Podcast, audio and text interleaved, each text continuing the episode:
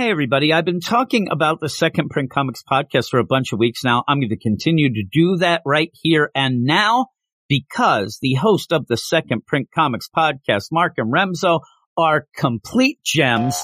And I'd like to thank them for sponsoring this week's episode. Now, I'm going to mix things up, but before I do, please look up Second Print Comics wherever you're listening to this podcast right now and subscribe to their podcast. Then go to YouTube and look up Second Print Comics and subscribe to their YouTube channel. Also enable the notifications so you know when they go live each and every week with their shows. But whether you listen or watch their shows, I know you'll love them. This past week, they ended up talking about the Mask comic book that the Jim Carrey movie was based off of. And just as a bit of a bonus, Jeffrey Greek, our very own badass of the Get Fresh crew, uh, uh, was the one who ended up making them do that. I say make them because it is a wacky comic and also producing the show. And that's one of the benefits of subscribing to their Patreon. Another benefit subscribing to their Patreon is they have a lot of kick-ass exclusive shows. I've been a Patreon of those for years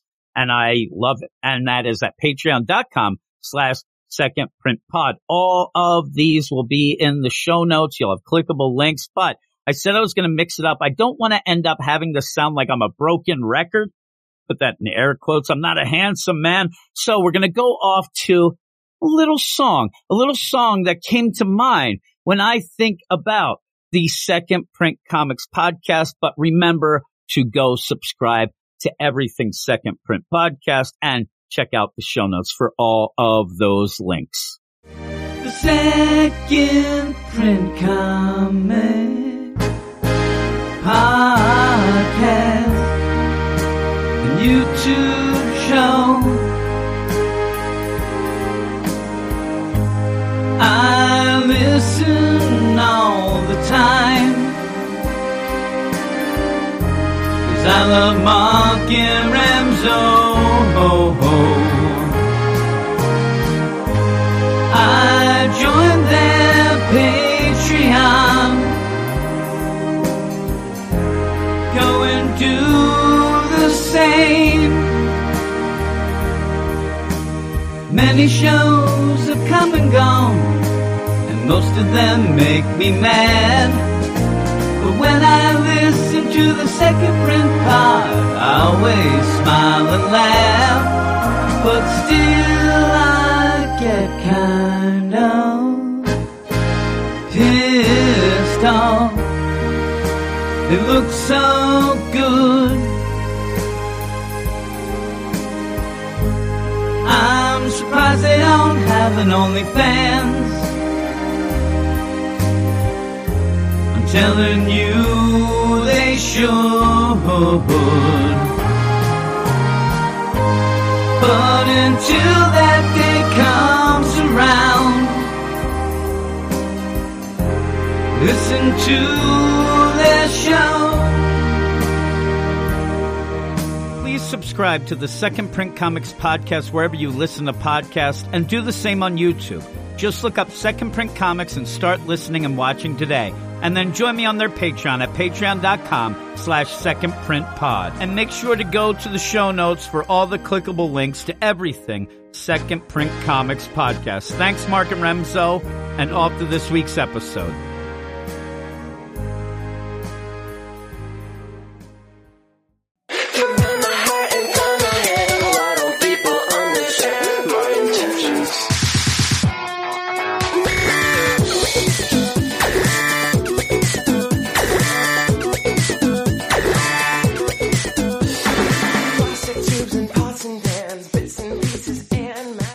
Welcome back to the only show that breaks down, cracks up, skews, and reviews each week's DC Comics. I'm the Starro controlled Eric Shea, And I am Jim Warner. and this is the Weird Science DC Comics podcast, episode number 476. 476, Eric, pick up sticks, as they say down at the rec center. They Here don't. we are. Yeah, really. I guess they don't. They, they still run around with the hoop and the stick. Is that what they do? you know, stay away from children. the kids still going after that hula hoop in between stuffing themselves into the, you know, phone booth. Is So that why- what they do? I don't even know what the hell you're referencing now. They're stuffing themselves in the phone booths with the Don't you remember? hoops. Don't you remember that back in the day, Eric? Like it was way back when people used to stuff themselves into the fucking phone. They didn't have anything to do. Eric. There was nothing to do. People were, just, hey, how many people? Seriously, no. I mean, I'm serious. You never saw that. Like, obviously, it's beyond my time as well, though I'm 103. But Uh-huh. yeah, and this is where I get the With idea that no, not hula hoops, just Okay. people. They would All just right. shove themselves in, right? In the Seemed like you were combining right? the two. I don't know. No, well, I said in between they do the hula hoops. It's one of those things that if they had TikTok back then, that's the bullshit they'd be doing. And They did it anyway. So there you go. Do you think that people without TikTok would have had like, I'm going to make sticky, you know, clay something or I don't even know what I'm saying. You know, TikTok TikTok. stuff. You know, TikTok. I'm going to make sticky clay. Ah, they're always making food challenges and the dances. I don't know what I'm saying. Welcome Speak to, to the, the kids. Oh, you weirdos, how you doing there, fellow kids? We're going to be talking about three books. One, which is, I guess, a big book. It Got a lot of pages, Eric, and it's something that people have Big been book. looking forward to. I don't know that you should have had that Lazarus Planet deal on it. That's not a selling point. No, that's my big play is it's not really a selling point at all. And then you put it in just so that people can mention it offhand. Oh man, that rain's over. I'm like, really? Like, why put it's over? Yeah, it is. It should have been. But the ramifications continue. They do. And don't they all? The ramifications V, I like to say is what You it don't. is. Eh, I don't know. I'm having problems as always. I don't Yeah. feel great. Here we You go. look great. I Yeah. don't look He's great. I don't smell He's great. not I'm sleeping right. eat too much. I, I was going to say I'm not eating anything though. I am eating We all know that's things that might not be great for me, but still, Eric, I, I have to cut out my salt. And if you look at anything, Hear that, kids? He cuts out cut salt. out salt, you just, you cut out my life. He's got I mean, old man problems. seriously, it is a problem. It really is. It's not really old man problems. It it's more of failing body that might That's have had happens when you get problems before. Well, I'm saying it might have been something that was something before I just didn't notice. When I was a young fella, I didn't notice it. Now I do. Oh my. But here we are. Like I said, we have three books, not a lot of books this week for us to talk about. We'll try to have fun with those and all the weirdos. And as we say, Eric, I know this is a phrase you like to say all the time. You know, we're here to recommend the books that we think people will like and to go through and explain the ones that maybe you want to leave alone. And we'll do that for I you. got We'll you. Breakdown, crack up, skew, and review. I got you. Exactly. I like to have my own spin on things. But one of the things that we do is we have a website, Eric, WeirdScienceDCComics.com, where we end up having written reviews for a bunch of the books that we'll talk about tonight. You can go and check out Gabe's Sus reviews over there. Sus? Then, Oh, no. well, you know, he has a different opinion than us on a lot opinions, of the apparently. books, right? They're sassy and sussy, as I like to say. One time I was delivering stuff for my old job and I went by what was a strip club and it said our girls are, are. Classy and assy. And I'm like, Uh-huh. I, I don't get it. What is classy? Did you go inside there and find out? No, I did So not. that's on you then. Curiosity killed the cat, but satisfaction brought it back, Jim. That is true. That is true. They say that. It, it was a real, that was a sus place. I mean, I'm telling you, that was sussy and fussy. I'd have gone inside. right? You know what I'm saying? Uh, also go to our Twitter at Weird Science DC. Follow us. We'll follow you back. Go to our YouTube page that I'm putting more and more videos up from the mind of Sussy. me, right? A little sussy over there. And that is Weird Science Comics. And then go to our Patreon, patreon.com slash weird science, where you get a bunch of shows, including what I did start a trivia show. Eh, I started out with Superman because I thought that was pretty cool. Yeah, you know, Superman, come on. superhero, right? It makes sense. And everybody complained that it was too hard. I think people enjoyed it. I said that basically, I know it's the GFC that's doing it. I didn't know that was the Get Fresh Casuals. I, I'm Oh, sorry, Eric, but God. that's what it seemed, right? But yeah, they ended up throwing shade at me. Everybody thought that it was too.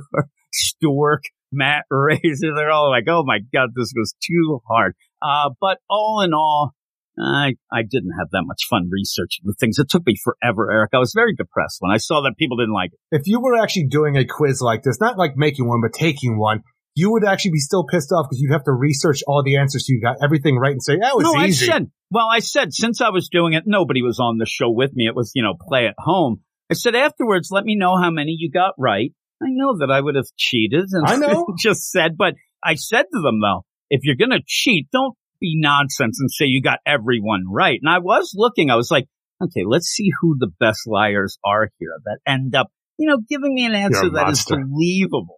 Cause you made it too hard. I got you. Yeah, it seems. I didn't want to make it too easy. I, I, I don't know. It's a Superman thing. And I had such questions as, what is Superman's, uh, you know, what is Superman's Kryptonian name? I mean, I know I didn't want to, you know, blow their minds or Oh, anything. no, that's, that's a tough one. No. Yeah, and then also like who created Superman? I mean, I know that's tough. Marv there. Wolfman, I got you. Here is one. I had a multiple choice. I'll give you one. What was the first newspaper Clark Kent worked for? The Daily Star. That is wrong, Eric. Oh, See, no. that's why they were mad at me. It was the Oh. Cleveland Evening News, and that Oh, was that only mentioned in Is that the Action Comics show? number two. Oh, No, okay. it was Action Comics number two. It just morphed into. The Daily Star, the Daily Planet. Here's the thing: if people are going to throw shade at me, which they do with this, I don't know it was too hard. I might have had too many trick questions. that was my deal. A lot of trick questions, like this one, Eric. I, I'm going to give you this one. Okay. Uh, when Brainiac debuted in Action Comics 242 in July of 1958, he was an was a long time alien who had come to Earth to battle cities to replenish his home world of, and then you fill in the blank. Oh and no, it's homeworld of. Okay, you got multiple choices you said? no, Oh god, Colu was all I got for Brainiac's homeworld. and I knew, but at first it was called Bryac. It ended up changing. So maybe these were nonsense. Well, Jim, I don't live in Earth 2. I live in Prime Earth right That's now, so. I don't know what the hell you're dealing with with your nonsensical multiversal questions. He showed up with his sidekick Koko, and I just said, "What? Who? You know what was Koko? Koko was a white alien monkey. I would have given you that, Ah, Eric. I Koko's a would have good given gorilla. you. I would have given you Koko, good gorilla. Amy, Koko loves good kitty. Amy, bullshit. Uh, yeah, they, they got mad. They, they didn't like it, Eric. And, and Eric, what does, uh, what does gold kryptonite do? Gold kryptonite takes away your powers completely. Exactly. You did it. I know you. That's the thing. I will apologize to the Get Fresh crew. Uh, uh. I think maybe I thought uh, everybody had the knowledge of an Eric Shea. I'm used to Eric. Apparently, I don't know newspapers of Brainiac's original homeworld. This is the thing. I thought, and why I kind of like some quizzes like that. Yeah, it drives me nuts if I don't get everything right. But then you learn a little bit of trivia for your dinner party. I got you now. Brainiac came from the planet Brian.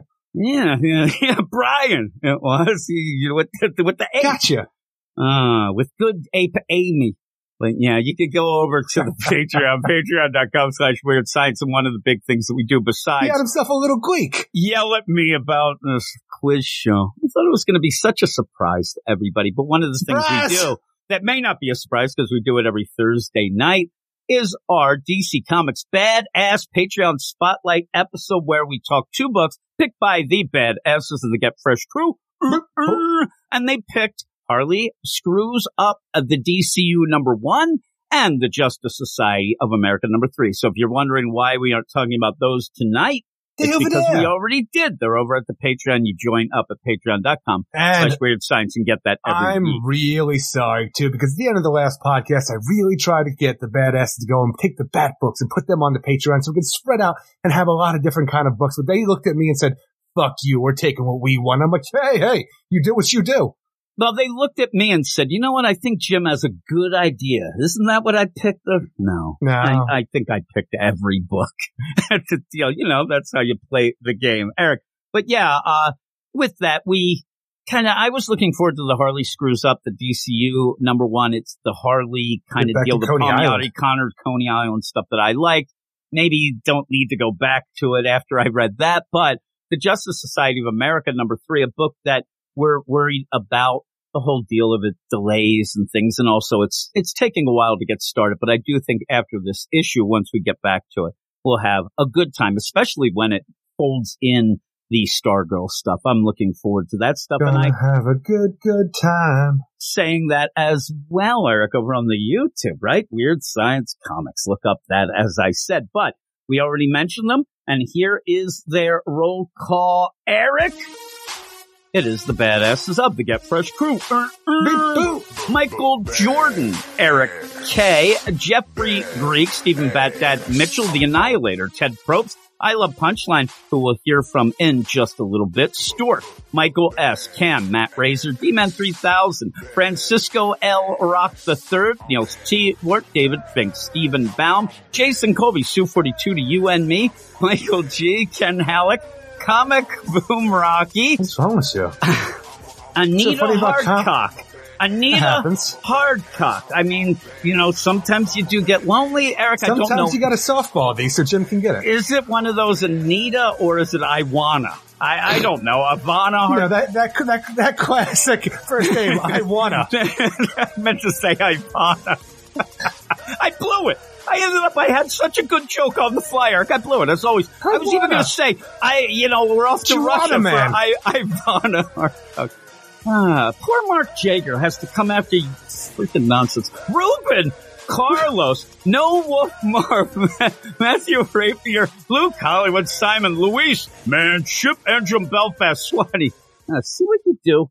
This is what I happens. I think you just I'm like to have that whole thing go over again. What, what episode are we at? 476. Hey, Josh I from wanna. Million, my man Pete from NYC, Batman Beyond, Mark, Brandy, Murray B. Mira up there in Buffalo. Didn't snow that much in Buffalo this winter, and people are losing their minds. Says Double A Ron in Minnesota. I'm doxing his ass, and Double A Ron, it probably snowed a bit up in Minnesota. If it didn't, I mean, seriously. Hashtag Greta's right. I mean, ser- here in the Philadelphia area, uh, did we have winter, Eric? I couldn't even tell.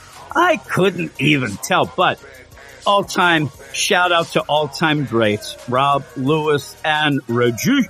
Mm-mm. And yeah, that is the deal. Now, I do have a song and I still have to decide if I'm going to put it up or whatnot. But after Anita Hardcock, why not, Eric? But by the end of this section, oh, we'll probably play that song. I, I just changed that name for next week. Wait till you get what next week is. I think Oh, I no. had to really make sure that you could get this one right. But you know, that was a softball. Thank you. Thank you very much.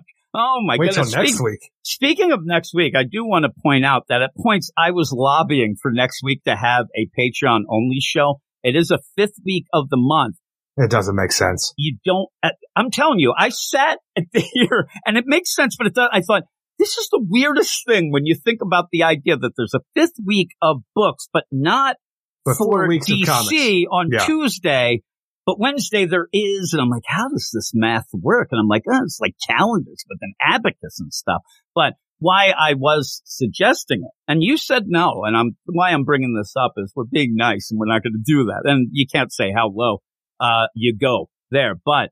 When we ended up having five weeks of just DC stuff, I would pull the Marvel show Look, I don't know what happens over there. I, I can't deal with that. yeah, really. So, but we're going to have the regular show and hopefully I think there are more books next week. But with all of that said and done, we'll go off to a little song and we're going to go back old school. We're going to start the whole deal with the mail. Mail,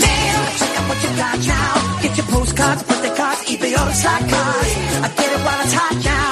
If a letter makes you wetter, then a better ready, better it's mail. It is time for the mail. How you doing, Dixie Normus? my name was Iwana. Uh, yeah, I wanna, I wanna go to bed. It's my name. Hey, everybody, I want to go to bed right here. We all want you to as well. Uh, maybe.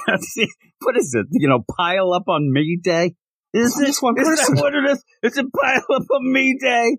And everybody giving me crap. But here we are. We got Who's everybody? everybody about that quiz and stuff. Yeah. And this person I yelling about that thing. People giving me crap on the YouTubes and the stuffs. Look, Jimmy's very sensitive. You gotta praise him and keep every opinion you have That's to right. yourself. These tough Gen Xers, they just can't take it.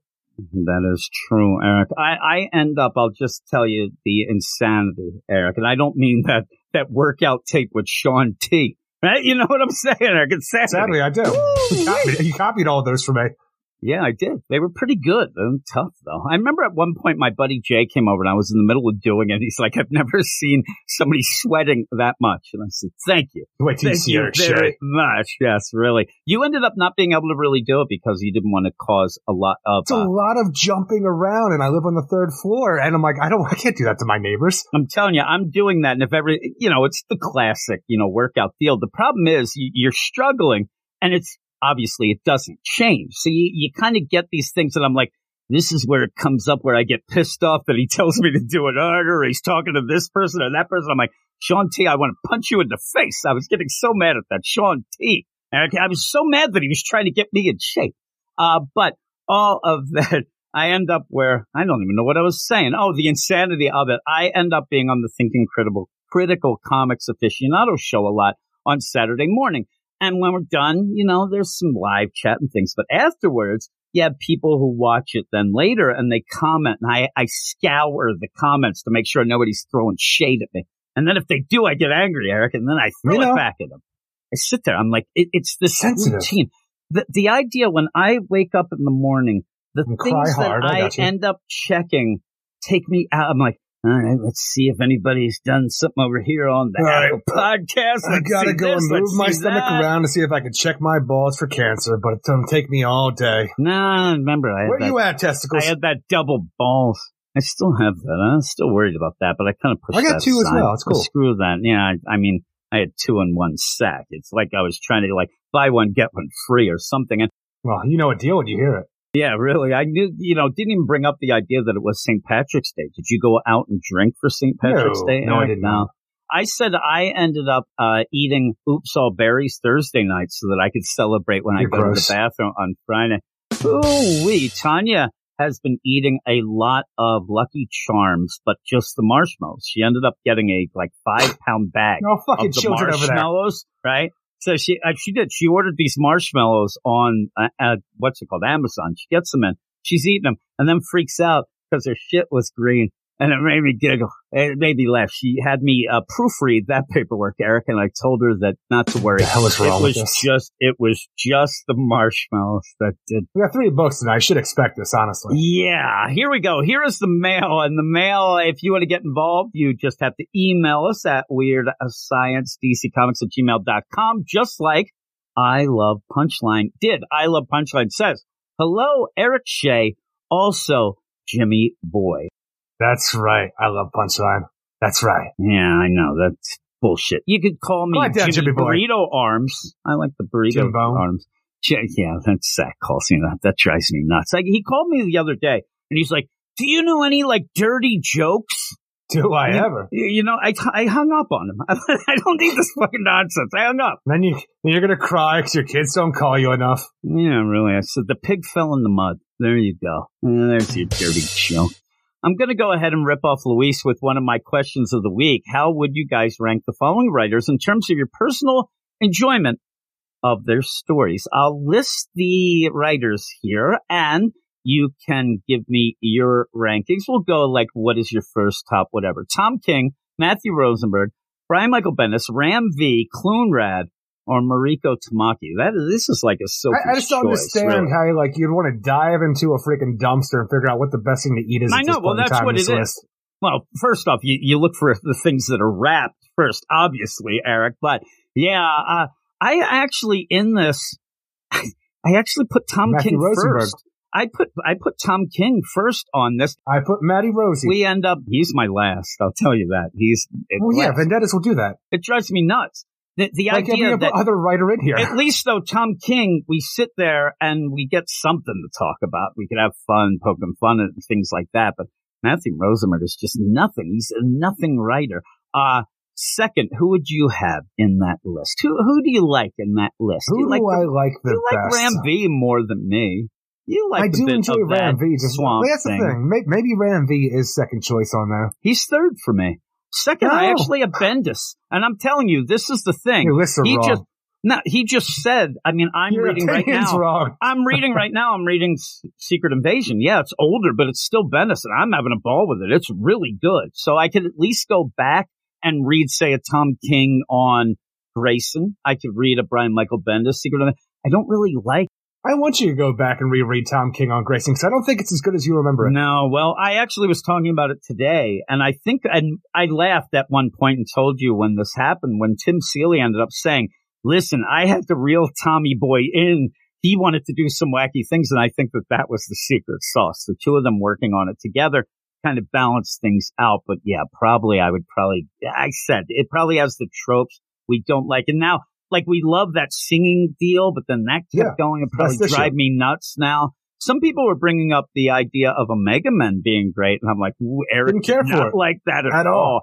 I liked the first like four or five issues, and then when it went away, and actually, you know, to prove the deal of this, I ended up being one of the ones who was very vocal on Twitter that that should continue Yeah. and then it did, and now I wish you what the hell. Uh, but uh, it, it fell apart then. But I did like Grayson's, right? You like that? Yeah, Uh, but I did. I have Brian Michael Bendis second. You, I have Ram V third. Tom King third for me. Okay, and then fourth I have Cloonrad. Uh, and I'll I'll give you Cloonrad the idea. They don't know continuity worth a shit. But I don't mind them as much at points because I don't think they're trying to ruin the character. You think other people are trying to ruin the character? well, yeah, I think that a lot. Like a Tom King, even though I'm first, Wait I think I he a goes hold of in to change shit. things. I mean, you didn't read much Secret of that. spies from Marvel coming in just to destroy. Strange adventures. You weren't, you know, going through the whole deal. But at one point, you had Mister Terrific legitimately say, "I'm glad that my wife and kid died." That's Oh ruining yeah, your character. is, not even that. I'm thinking about Guy Gardner too, and that Human Target one as well. So I'm taking Tom King off my number three, and I think yeah, I will it's, put. it's tough though. I still have number. So with that though, Cloonrad, I just don't. They're not great writers, but I don't think they have ill intent. Still think I'd put Mariko Tamaki over them. Really, Mariko Tamaki think I would. again drives me. I, they're very similar. I mean, here's the deal. To me, Cloonrad is like the lesser of Tini Howard, who's the lesser of Mariko Tamaki, who's uh, you go down the line. I mean, a lot of them are just nothing, but you end up where Mariko Tamaki, I have number five, and I have Matthew Rosenberg number six. Drives me Do you have anybody else in there? Uh, no, no, it's Cloonrad, Mariko Tamaki, Rosenberg, Brian Michael Bendis, Tom King, Ren V. Okay, so let's see. Matthew Rosenberg, Ram V. I guess I have to put Bendis in there ahead of that because Tom King does drive me nuts. Fuck, you know what? After thinking about all the things I you might brought put up there, Bendis number I'm putting- one. I'm putting Mariko Tamaki above Tom Oh, King, my. then Tom King, then the Cloonrads. Okay. Fuck it, you know what? I would. I still rather read the Cloonrads. Tom King's at the bottom. Yeah, maybe. No, I put. I was going to say maybe I went sixth of. No, I put. You'll get crazy shit that does not make sense at all by the end of the story, but at least I can go in there and know that the story's not going to be filled with murder and on the like just the terribleness that a character becomes. It's so weird the idea that, uh, and again, I think that this is a cool little deal because we end up where I have said all along, Cloonrad needs to be off of Wonder Woman for me to take. You know, DC at their word that this is going to be something new and a dawn of DC, all that stuff. And then they go with Tom King. And I'm like, oh shit. And Tom King in you did. Continuity. monkey pawed this shit. Tom King in continuity. It's danger. That is the devil's hand. Is what you're playing there, and I have my pulse to the eyes of the streets, Eric. Well, maybe he hasn't about. reel him in this time because it is in continuity. What would have been the best thing for Tom King because he got a little big for his britches. He was on Batman. He's telling everybody there, "You're fired. You're fired." Maybe I didn't see it happening, but maybe he's listening to people, and maybe they can reel him in. Maybe they did say, "Hey, listen." If you're going to be in regular continuity, you can't do your bullshit. And I, people forget the idea that that Strange Adventures was going to be full, full out in continuity and then got yanked to the black label because they read the script and thought, oh my God. Also, just as an aside, I know this person won't be listening, but I got in a fight with somebody on Reddit Oh my last god! night, Eric. And well, I hate the idea of, you know, going back and changing, you know, retroactively changing things that happen or whatnot. This guy's saying that, oh, there, there were press conferences where they came out and Tom King announced that he wanted to leave the Batman book because he wanted nothing to do with 5G and he made a stance and he did that. I'm like, Yeah, what the hell are you talking about? He got kicked off I love the rewriting book. history, Yeah, I'm like, what? especially in my favor. then the, the guy's like, no, no, because Tom King actually did say this. Oh, my on a girlfriends. I broke up with them. You'd never know that though because I never stopped. You broke up with Cindy Crawford, did you? you. Yeah, That's a my hot supermodel girlfriend. Cindy Crawford. She couldn't hold on to this. Yeah, really, you were Dixie Normus. Holy shit. Uh, but yeah, that I, st- I still I get in arguments with people all the time, and you and saying vendetta and whatnot. But I don't think that Tom King or Ram V are necessarily horrible writers. I think that they are kind of bad comic book writers, got you. especially in, you know, the idea of having superhero stuff. Mariko Tamaki as well, not a real good superhero writer, but I don't know that she's a horrible writer. It's just that's the problem. You're writing comics. That's what I think when Meghan Fitzmartin and recently or yesterday we found out that the Tim Drake book is canceled. I think that she just has not gotten the concept of how to write a comic well, setting up characters and things like that. Or yeah, well, that's the problem. And hopefully with the news that Batgirls and Tim Drake are both canceled, that means that they'll try to get some people who at least know the character. You hear that, DC? A new sheriff in town. I don't trust them. yeah, really. I'm telling you, rootin' tootin', boo boo. Uh, just the idea that they have Leah Williams on that freaking Power Girl deal shows me they don't Stop de-aging the heroes and make them their age that they should be, and actually make them reflect the age that they should be in the dialogue That and the be- situations they find themselves good. in. And especially with Cloonrads on the, but again, I don't think that they necessarily were trying any harm to the Batgirls, they just don't know what they're doing. And, you know, that's their fault, but it's also everybody else around, including the editors.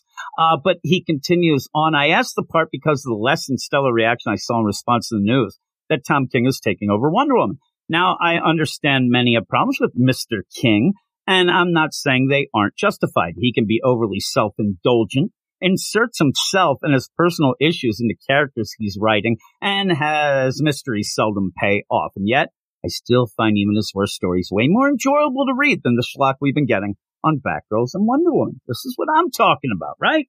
Remember at that one point when I ended up and I, I think that I was one of the first. I, I make There we be the first when I ended up saying like, and it felt like it was an epiphany. Holy crap.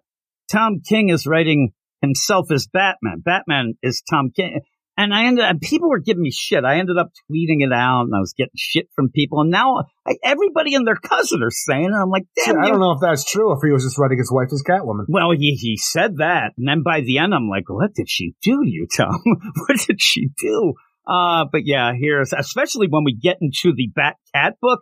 Holy crap. I think that that marriage is having issues. Perhaps I'm just arguing semantics and saying that one turd is much shinier than the other turd. You know what a shiny turd is, Eric? It's a turd. But I am genuinely looking forward to something different on Wonder Woman, which in my opinion has been stagnant ever since Rucka left. And I think King might be the So one So long ago, it's it crazy. right now. A lot of people, and I ended up uh, talking a bit about, you know, Tom King and Wonder Woman. I again, I'll push the YouTube deal, and there were people. I don't know where they came from, Eric, but they were defending the Cloonrad Wonder Woman, and I just said it, it just is a nothing book. That's the problem. So what I love Punchline. At least you're going to get people talking, whether it's good or bad. You know, oh my God, Tom King, but but I think you will get people checking it out. But it better be good to maintain them. And I don't know if I don't know that Tom King could even write a ongoing series anymore. We'll see once we get past that magical twelfth issue if he's going to be able to do it because he hasn't really done that much lately, and you know everything's ambiguous endings and nonsense. He's up his own ass for sure. Don't talk about Eric like that. I doubt he'll have a good voice for Diana.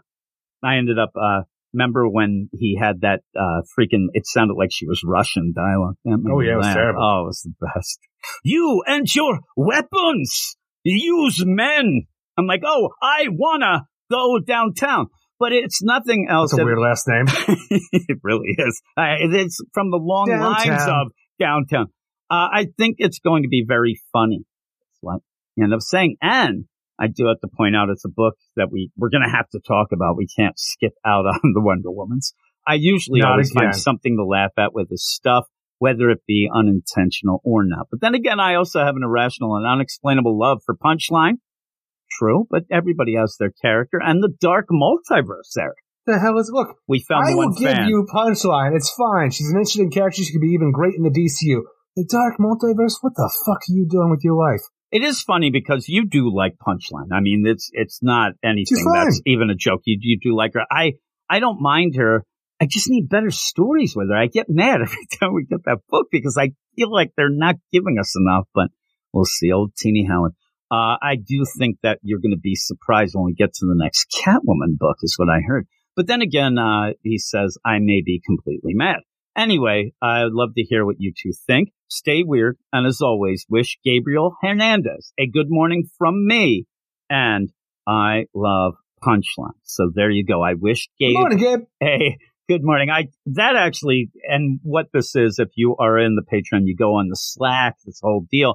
And I love punchline always wishes Gabe a good morning before they go to bed. And then I'm stuck in the middle of it because I haven't gone to bed either. And then Gabe's up. I haven't gone to bed. It's 5 a.m. I don't know what's going on, Eric. And then I get pissed I, I just thought they were further in the time like frame and like we're No. like already up for a few hours by that time. Yeah, I- Gabe lives near somewhere near us, but I love Punchline Uh-huh. probably. No, I'm talking about I Love time. Punchline. Yeah, I believe I Yeah. love Punchline is a different time zone, but yeah, Gabe wakes up, I go to bed. I'm all happy is how it all plays out. But there you go, and yeah, I wonder what people. It is that that choice of these writers up there. I'm looking at them now. It is a bunch of crap, but there you go, DC. Way to go, DC. You hired great, but with all that, that's the end of the mail. Little mail section at the beginning, a little different from what we usually do. But as we said, we only have three books and we're going to go off to those right about now.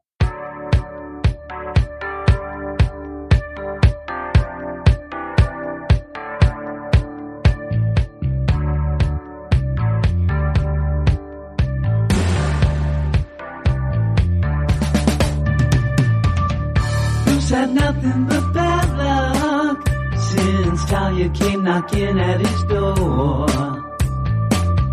Lately, Damian's acting weird, answering some mystical call. Lazarus fits off the table, and all the evil they cast. But Nezza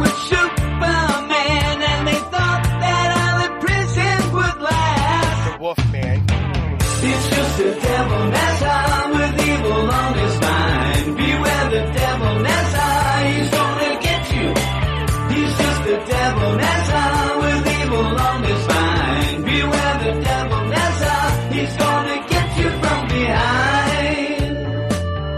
There you go, Eric. That fits, That one is right? such a banger. I'm telling you, that song gets stuck in my head. I think it was two weeks ago for like half a week that just kept jumping in my head. I'm like, stop it. I like you know, the fuck off. Right. Uh, the thing is, I was putting that as a joke. I wanted you to come back and go, that doesn't Yeah, make man. sense for I'm these all about books. it. And then I was going to say, Lazarus yeah, Planet. just like Lazarus Planet doesn't make sense to be tagged onto the. Look, I'm never going to complain hearing that song. One of your best. You like that one and the whole uh, Arkham, Arkham Tower. Tower. Those Love are it. your favorites. Uh, but I thought you liked when I serenade you in particular. Oh my goodness, Eric, I'll have to change up You never get game. the stories right. Well, that is true. It is true 100%, but that's the fun part of it. I will end up telling you that the song about the roll call names that I ended up playing uh, a little bit ago, that originally started with, you know, it's Cuts Like a Knife by Bryan Adams. The other Bryan Uh-huh. Adams song is the Summer of 69, and that was, he's read comics all his life. And I ended up where I was going to do Cuts Like a Knife. It was going to be read comics all his life and continue a Bryan Adams theme of that. But then I changed up at the last second. Maybe I'll go and do that other one as well, Eric, because I like serenading you. And boy, Look, I liked what I liked, so what okay, I don't had try to planned change this. for you, though, I ended up, it was so off in any sort of Eric Shea continuity just to drive you nuts. Now, with that, there is a book that we're going to have coming up in a little bit that may not skew continuity, but certainly has a character in it that I have no idea who they think they're writing. But we're going to start out with the big deal. The DC Universe Lazarus Planet continues, Eric. And this And Revenge of the ends. Gods it's something that you had wanted. It seems to be the, you know, basis, the patchwork of a story that you have always told me that you want it where the gods are Totally. mad. You have this idea of the power of the god, but The gods is seriously, crazy. he is crazy. Now, what is crazy too is how, how long and how many times are we going to have the stupid setup of, man, those gods are not being worshipped anymore. Oh my God, they're all pissed off. I mean, you have it so much. It always brings up American gods, but this is a thing that you Look, know you've be, had I'll be all about this for the DC universe right now because it seems like for the past decade, when any shit goes down, oh, what about the Olympians? Well, they left this dimension. They're not there, or they're destroyed, or they just magic. But it's never explained how they come back, why they come back, when they come back. They're just there for the next time they fuck off again. At least here they're here, they're large and in charge, and they're doing some shit, and we can deal with it. Well, and you always end up saying, if the Olympians are gone, that really does fuck Shazam. That fucks Billy Batson. I'm telling you, they just say this going. I always want to know what does that mean to me, like for the rest of the DC universe. Yeah. So in this, I'm hoping that, you know, eventually we do get, I was actually kind of disappointed. Just the idea, like, okay, let's get the story going. I thought we were going to get more Shazam. I thought that we were going to get a lot more I was hoping. of some other things as well. We do go to Philadelphia for a little, and as usual, it's hateful people, right? But that What? that checks. I mean, at They're least you got that. But with all of this, there are written reviews for these books. As I said before, go over to Weird Science, DCComics.com. Check out written reviews. A little different from what we're probably going to give these books coming up. But what are we starting with there? Lazarus Planet, Revenge of the Gods, number one, written by G. Willow Wilson, Becky Cloonan, and Michael W. Conrad, with art by C. Ann Torme, Jordie Bellaire, Bat, Pat Brosseau, Alitha Martinez, Mark Morales, John Livesay, Alex Guimarães, and Becca, Becca Carey. And in this, everything that we've dealt with in the Wonder Woman book, and maybe some of the side stories that we had in Lazarus Planet are all going to come to a head now. Zeus is dead, Hera's taken over Olympus, and now she's going to get her revenge on all the people who stopped worshiping her to the point where they'll start worshiping her and the Olympians will be all powerful once again. The problem with this is all of our setup only ever dealt with the Olympians and what Hera's doing. It turns out the Revenge of the Gods means every goddamn god across the world, whatever mythology, theology, whatever you want to deal with, Chinese, Egyptian, everybody's getting in on this. I'm like, I just would have liked to seen something that would have hinted towards the idea that everybody in the Seer of the Gods is getting in on this bullshit because it just feels like it comes out of nowhere here. And maybe you could have even done something in the Monkey Prince and tied it in there somewhere. And you could have had this being set up way back and maybe even got some sort of good things going in the Wonder Girl book. You end up, you know, and that's way past, but that's something that in my mind, as They've we still go never dealt with Wonder Girl's parents. Exactly. I, I, yeah. What's her aunt and uncle doing? They're still sitting around, right? Even the idea of like, I, I'm telling you, I think that they, like her father's river god. I learned that from somebody doing like some kind of interview or something before the book came out. It was never mentioned in the book, I don't think. I don't think it, it barely has still. And when you ended up in what really gets me in this, we are way, way past the idea of death metal, right? At the end of death Thankfully. metal, Wonder, Wo- Wonder Woman ends up Sacrifice saying, yourself. "Hey, everybody, I'm going to sacrifice myself." But to do that opens up the timeline. You get the stri- It got all wonky, but she sacrificed herself and went to Olympus, and they ended up, okay, you're going to ascend, you're going to become a be a goddess. and she's like, screw this, I'm not going to. I got explorers to do. It almost feels like she's now gone full circle, and we're just back to kind of that story again. And with that, we had a lot of nonsense going on since then that could have really been said. Not that they knew this was going to be a thing or whatnot, but if they would have done their due diligence and listened to Eric Shea, who said Hi. you you wanted to have the idea of Wonder Girl brings a, another pantheon in. It brings in something that's interesting. Of ooh, are they going to get along? How does this work? Because for how long we've been setting this up, what feels like in the Wonder Woman book with, you know, stemming from, you know, weird milk that Dr. Psycho was doing and Villains Inc. and like it all led back to Hera and then eventually this. If you would have done something along those lines and had like, you know, with where we had the like, you know, Queen Nubia and the Amazons or any of those Amazon side books that we had going on, where you bring in the Ban and the idea of the Egyptian gods. If you started setting things up there with that, you had the Brazilian gods with the Wonder Girl and all these other things. You could have done something that was really cool. Even the Monkey Prince, where you realize, oh shit, boy, the gods must be crazy. What's going on? And it all culminates here. Here it's just kind of this like, hey, uh, Apollo's shooting people with magic arrows and the rest of the world's gone crazy because their gods have come to life and they want them to be worshipped now on top of all the Olympians that we've been dealing with. Yeah, and and it would make sense with Monkey Prince because that tied in the Lazarus planet, and and that could Yeah. have been something. And, you know, Chinese theology and mythology. exactly, and you could have done a bunch of things. And please, if you and at one point they did know that something was being set up because we ended up having a tie-in issue, a one-shot that set up a bunch of this stuff with Lab. Why not use those one-shots to do something good?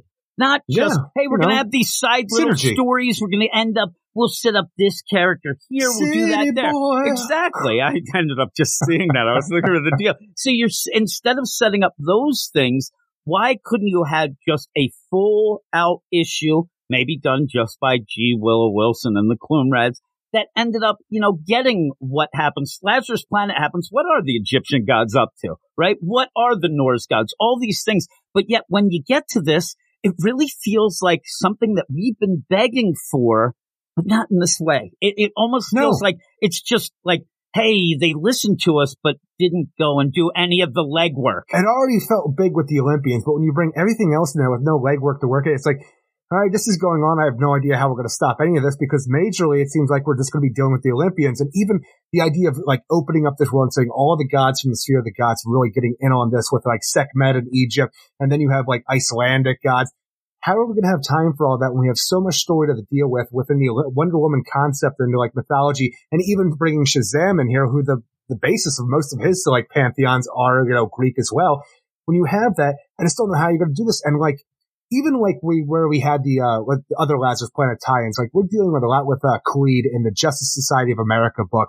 It, like Bastet was one of the guys that went and brought the helmet fate to him and got him involved in the idea of becoming the next Doctor Fate. How does that tie in? And if it does, why don't you go and like do something with that where Bastet and the other guys are like, you know, Doctor Fate's involved because his stuff ties back to tie Egypt, in like, Black you know. Adam, tie in all these things into this. And the idea of having Shazam here, the thing that me and you want most, yeah, have Hawkman. You end up where this whole deal, one of the things that we need desperately out of this is to have a good working idea of what's up with Shazam. Shazam has been off. We've had all these things. You have the wizard there. Even that tying into that bullshit that was the quintessence killed? They were, they weren't.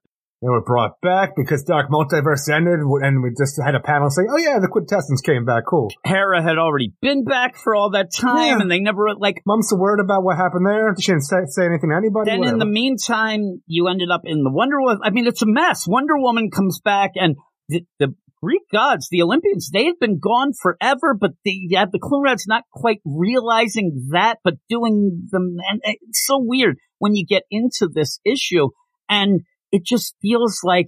Oh, you're, you're doing big things here, but you didn't set it up, and I think you're going too big with what we really need Well, yeah, I'm find telling we're spending pages just showing, you know, people being affected all over the world, showing the gods of those people around the world. And it's page after page. And I'm sitting here. How did the Lazarus reign affect Shaz- the wizard Shazam to make him crazy to go and like, you know, work with Hera and even kill Zeus and all this stuff? Making this pretty much pissed off the rest of the, his Shazam family, sacrifice them, uh, not sacrifice, but how they cut him off from the power of the gods and stuff like that. It, he just feels really off, and I want to know how all this works out. And you're doing a lot of other stuff that doesn't feel necessary to the story that you originally set up. and again, he was another one that was supposedly Darkseid slaughtered, the quintet. So when you get Well, even, to this, even that, with that, before he came back, when Geoff Johns was doing the Shazam story that lasted 13 or 14 issues, I can't remember anymore. 15, But but only 13, was I 15, think, okay. were his. Oh, that's how I always mess it up. But yeah, we had that going on in that story. The wizard was dead before that. Oh no, the wizard's back. Well, what's up with the wizard? He must be bad. No, no, he's good. But why is he back? Never explained. And then the series is over. And then this wizard's killed by the final form of Darkseid. Now he's back again. And there's just no like reference to anything that meaning anything ultimately for anybody's story and any kind of continuity working And forward. then tie that into the idea that Tim Sheridan was Sometimes using was Billy better. with the Teen Titans Academy, the Titans Academy, and then we're in hell, then the Rock of Eternity's here, there, everywhere. Teddy? Then we have Teddy. I want Teddy to come back, which if you don't know, Teddy was the far future Black Adam the who was young. 853rd century Black Adam who came back in time and going back in time and turned him It into a teenager, him, yeah. but with his Black Adam 1 million memories and powers. never did anything with that, and we always poke fun that Tim Sheridan thought that the DC one million was one million years ahead. It was all off. Everything's been off. Uh, but with all of that too, then we end up having you know the new champion of Shazam with Mary. All these things. The, the Shazam. That still works for me. I'm okay with that. I, I don't mind, but I'm saying overall, when you look at each piece, they do not fit. You need to do some work here to at least get us out of this with Shazam doing something. And I get the idea they're just going to be like, oh man, what's up there, wizard? Ooh, I was a little kooky there. Everything's back to normal. But in this, with the death of Zeus, which we know gods die, they do come back. We were wondering if he's going to come back as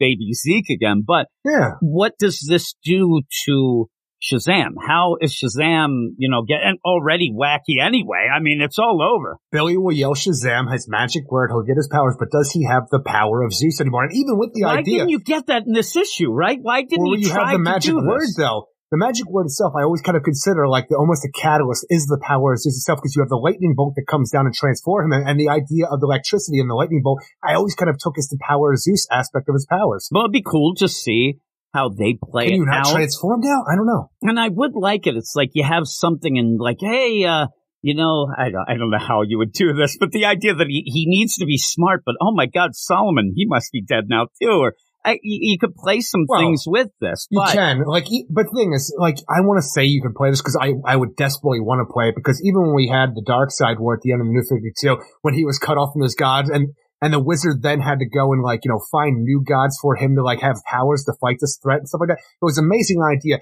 But even through the rebirth on, every time we've dealt with Shazam, even with the Batman who laughs, who infected Shazam where he became King Shazam, he was going around and killing the champions that gave him his power. And we never had any ramifications of that either. So it, are there any ramifications to anything that happens with the powers of Shazam anymore? I don't know. And, and it could be one of those where, you know, the powers they get and maybe you get some, you know, little scheming going on with some other pantheons or whatever. And they could even slip in, Hey, how about this? How about you use me? How about we do this? And maybe they would team up against the wizard. I don't know how it all would work or how they do it, but in this, don't know. We, we started out and I needed something big to say, all right, this, this is what we wanted. This is what we've been waiting for.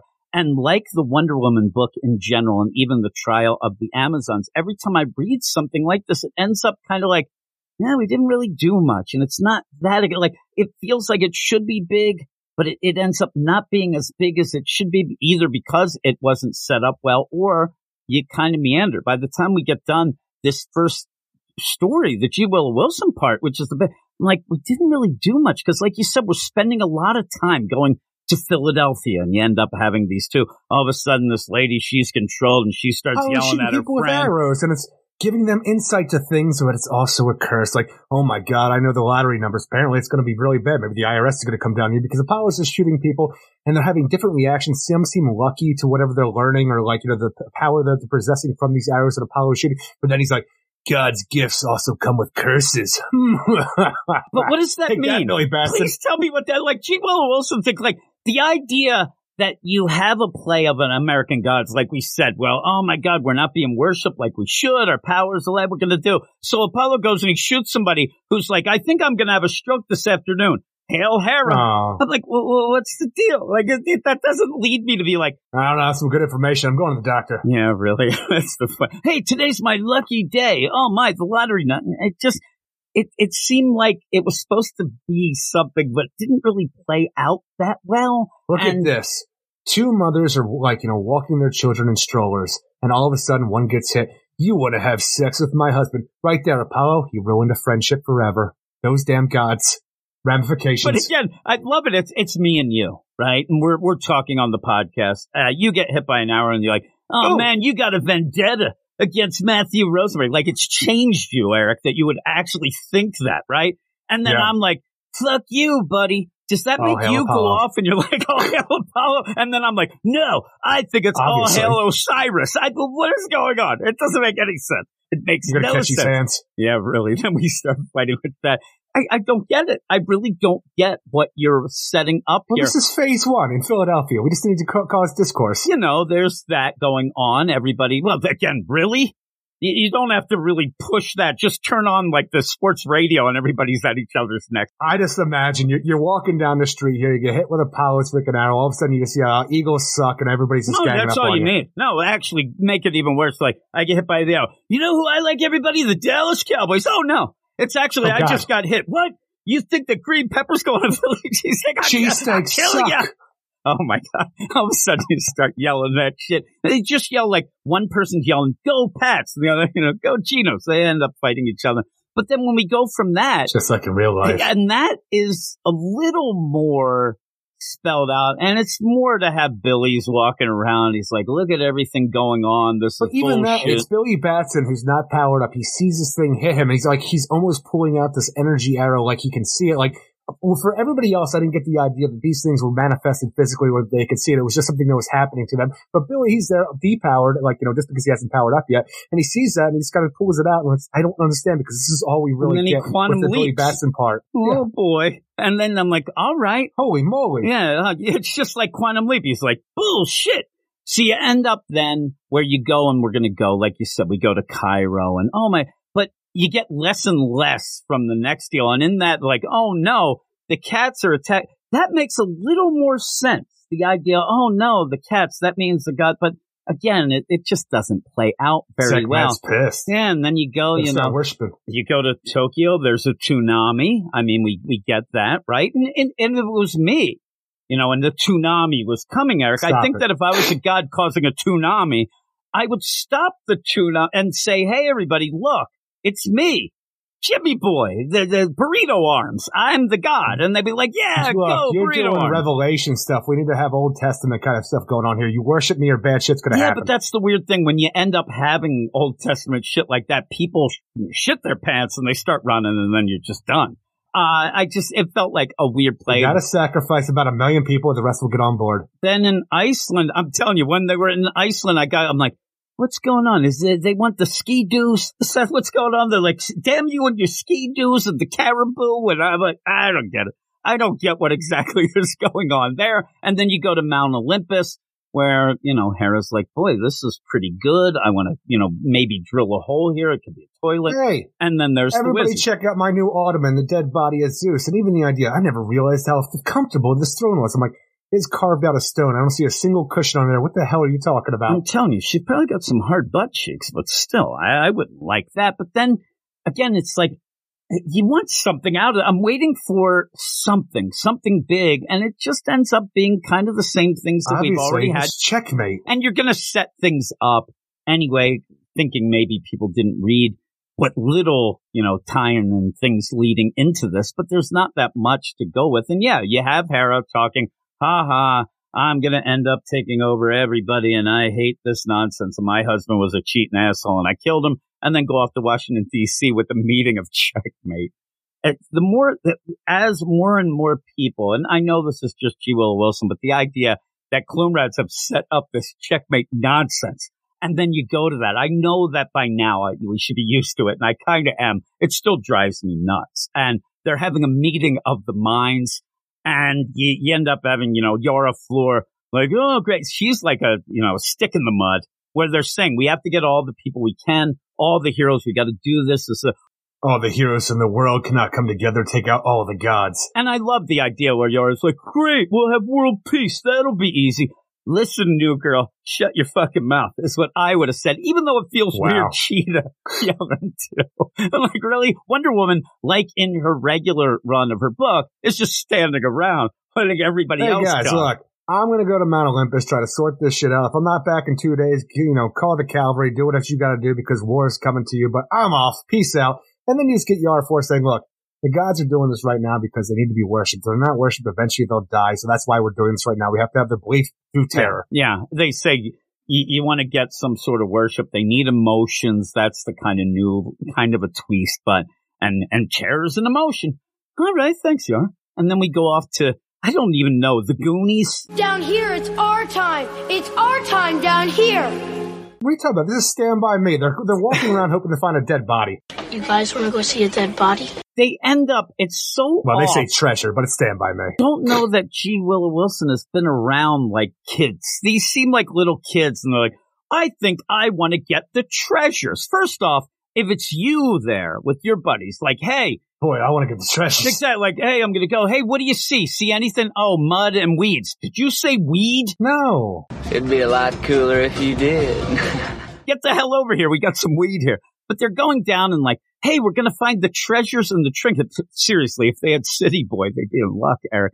Uh, but even then, like, come on, there be monsters, and where there be monsters, there be treasure. Who is this asshole kid? He's driving me nuts. Look, the thing is, he's not wrong because even the idea where you just had, had like, you know, gods fighting here, you had a titan who died in the river, whose body is still laying in the river. My ass is going out there to pry molars off because you know how much freaking titan molars are going to go in Oh the my black god, market? that would be kind of good, right? Uh, with that though, I'm actually shocked that you just didn't have at least the one kid. He got shot by Apollo with an arrow, and he's like, "Ooh, the trinkets and treasures," and runs down there, and it's kind of a setup. But you don't have it. You just have. Apollo's in Philadelphia. I know. Well, you know, This change it up Washington, or have somebody do something. But they're just there looking through the waters, and then a mysterious figure comes up. I might even call this guy a bit of a stranger, Eric. Right? Stranger. Yeah, you, you do have a mysterious figure throughout this whole thing. It seems to be, you know, somebody's going to be in the background of the Revenge of the Gods who might be able to make it all make sense by the end and actually take the gods down. And you and I were talking before this. We were hoping maybe thinking the idea that this is Wonder Woman's brother Jason, who we haven't seen in a long time, because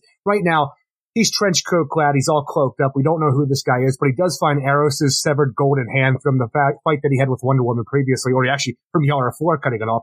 But it's pretty much this. We have the golden hand of a god. This will be able to turn the tides of the battle at some point but not much really going on except for some intrigue. Who's this mysterious cloaked figure? Yeah, and you know, you can really get the stranger with that. Also, you can like high five Gross. people and stuff. It'd be awesome. But even these kids, like, I don't get it. Uh, A golden. The minute that this guy shows up and he's like, "Where great battles have been fought, many treasures may be lost," I'm like, uh, let's get the fuck out of here. this guy is sus. Let's leave. I'm waiting for him to pull out lollipops, all that stuff, Eric. I don't need that. that, but Guy's in a trench coat. That maybe kids face. are better now. I still got in the back of an ice cream truck just because I said that I knew my dad. Well, that is true. I mean, Hey, you got a golden hand guy?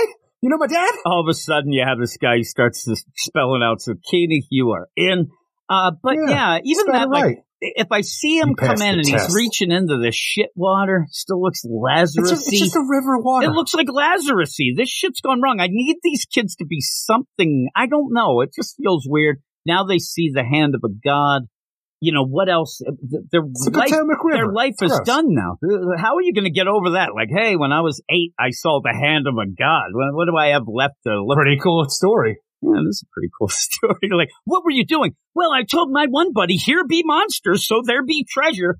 All right, there. pal. So poetic. All right, he's like there with an eye patch. You're an inspiration child. Oh, yeah, yeah. And even then, when you say, I don't get it, a golden hand, and then he goes, not just any hand, my child, I am running. I am, I'm actually. Hello, oh, my child. They just ended up having this play of, and it would be, I thought of me and you right away. They had to announce, listen, if you're at a park or, you know, national park, whatnot, and a bear starts chasing you and you're faster than your buddy, don't throw your slow buddy off towards the bear. They, they actually came out and said this. And then I thought, why'd you have to Tell me what to why do. would you have to throw him? He's already too slow. He's going to get him. I'm telling you, if that's me and you, I'm grabbing you, throwing you into this mysterious guy and running. And I'm like running, and you're like, what the fuck? not throwing And. I'm running. I'm like, get your old treasure, you asshole. Uh, there you go. I, I would be real sus at that point. But Look, I'll tell you to look down. You look down, you'll trip over your own feet, and you'll be done. And I'm already a mile away. I'm, I'm not telling you that the minute I run, somehow I hit a rake. That hits me right in the face. I fall into Lazarus water. My pants fall off, and then I have my underwear shoved up my ass. I, I that's what would happen. Without your club foot, you are faster than me, okay? Let's That just is say that is the idea going on right now. But I also know that you are the master disaster and you'll fuck up your own escape and I'll still be able to get away. That is true. I, I would actually, I would be, I, you're like the tortoise, Eric. You just have to wait because I'm going to fuck something. I'm going to run. Wait for that asshole hair to do something. Also, just thinking about that fucking foot of mine, it'd be real problems. I'd start yelling, whoever you are, hooded stranger, you came at a really bad time for me. Stranger. You came a really bad time. I time had a lot of salt today. I was Two, two weeks ago, I was really good, but I ate this fucking spicy ramen. It kills me every time. And I, I would guess that that Lazarus water pretty pretty salty. It would probably end up really fucking me up. So It's a river. It's not Lazarus water anymore. I it's That's all downstream. green. I guess maybe That's it's the just the glow of the hand. Maybe, well, there you go. At, at least we're not in Cleveland. It'd be on fire. But uh, with all of that, I, I don't even get that this is an area that kids would be fishing around for treasures or something like that, right? a, what are you talking about? There was just a god war there, and there's a titan laying in the river. yeah, I, I wouldn't go near it, Eric. I'd stay away. Well, Where, You're where are scared. all the birds? You, you were afraid to drink until college because you were scared. Exactly. You know that I wouldn't have left my house at this point at all. Uh, yesterday I was reading some books or stuff and doing stuff. All of a sudden outside, I look at, th- there's a freaking seagulls all over outside my house. I'm like, what the hell is going on? Why aren't they there, Eric? Was there a tsunami? I don't know. The Potomac is really odd right now, but the whole play of this is a weird play where you just have these kids that like everything's there to set a scene. you have, and I know that that's something that you would have. I'm not saying you shouldn't set Yeah, the scene, but fine. two ladies arguing, you're going to sleep with my husband. Then the next scene ends up being, hey, let's be the treasure hunters are. And then you end up, the Mr here we go. And everything ends with what should be big deal, but we have hooded figure with God hand yelling, this will turn the tide. I'm like, all right, what's going Tell on Tell me here? more, hooded stranger. Yeah, really, I do think that he is the hooded stranger. I really hope that it's Jason. I really do. That would be a really He looks neat a little too time. menacing to be a Jason, but I'm hoping. It's weird. Like when you're doing this, I get that idea. Like, is it too on the money to think it's? But is that too on the money, or is it just something that you know? All of a sudden, this Per Degaton coming to do some other shit off oh the my JSA God, book. then he is the stranger? Holy moly. So then you end up where you go to Wonder Woman and she's going to head off and land on Olympus and start to talk with Hera. And it then because again, this is that play of what happened after Death Metal. She ended up showing up. Hey, we want you to ascend. No bullshit. I'm not going to be involved. And then went off doing her thing. And then even going towards the Cloonrad deal where she ends up in Valhalla, all that stuff. And it just, I don't know, it just felt it should be big, but it didn't feel as big, and it's really Hera just reiterating everything that she has It been is saying. to a you know? degree. You have Wonder Woman here who wants to stop Hera from her assault on Earth, and Hera's saying, "Look, we need to do this because the gods are going to die without it." And the thing is, the Amazons are tied to the gods. So if the gods die, the Amazons will die with us. And then Wonder Woman is like, "But we are like the gods, but not that the gods. That was gods." the We are- weirdest play, right? That line. It's a little thing here where ultimately Hera just wants Wonder Woman to coax. Like it's either choose the Amazons or the world of men. It's up to you. And Wonder Woman has to choose the Amazons because fuck the world of men. I agree. These are her sisters. You have to help the gods, even though you, you know Hera just killed your daddy and he's laying there on the floor in front of you. Your mother's up here, but she's running an errand for Hera, which means she's just hanging out, getting pissed on by Hecate.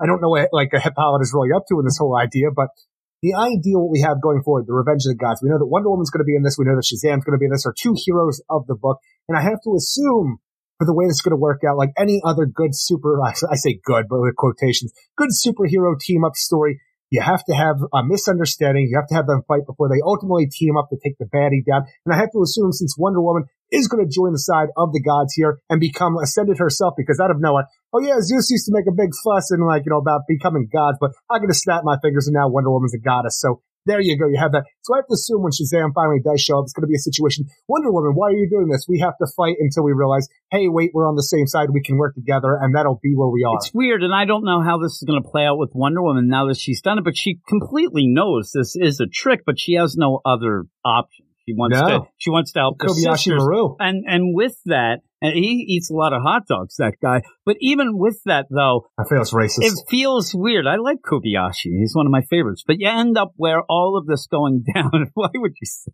that?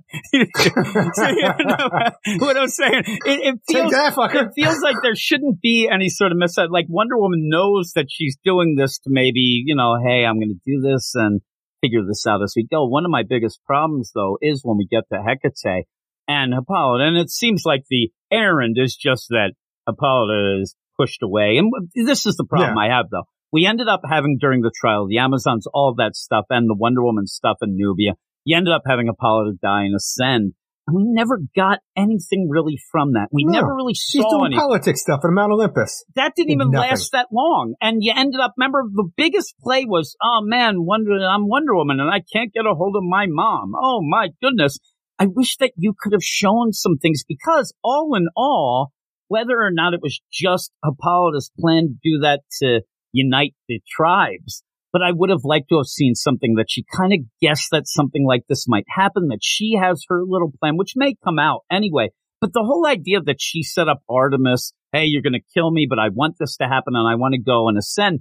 You never really got much from it. And I wish that we I did. feel we, like we did that pretty much though. I feel like we like, you know, when she got to Olympus, she didn't do anything. She's just been like, oh man, I'm here. And then they kind of, she was trying to advocate change and she's been on an errand ever but since. you've never done anything. And the errand, it looks like they just have her in a room and she's kind of locked away. Just sitting around talking shit with her. when you have the EPA show up, they get Homer Simpson down in the basement, and you know you you get them out of there and then come out. She's just around. I wish we would have seen more setup. I wish we would have seen that No, she's involved with some things. But here But we honestly, her. making Hippolyta as a god was kind of a silly move in my It mind was. anyway. It didn't. That's and so if you did that, you figure you had some really good ideas going. It would almost be like, why would you take away the secret identity of Superman unless you had such great thousand stories like Bendis, right?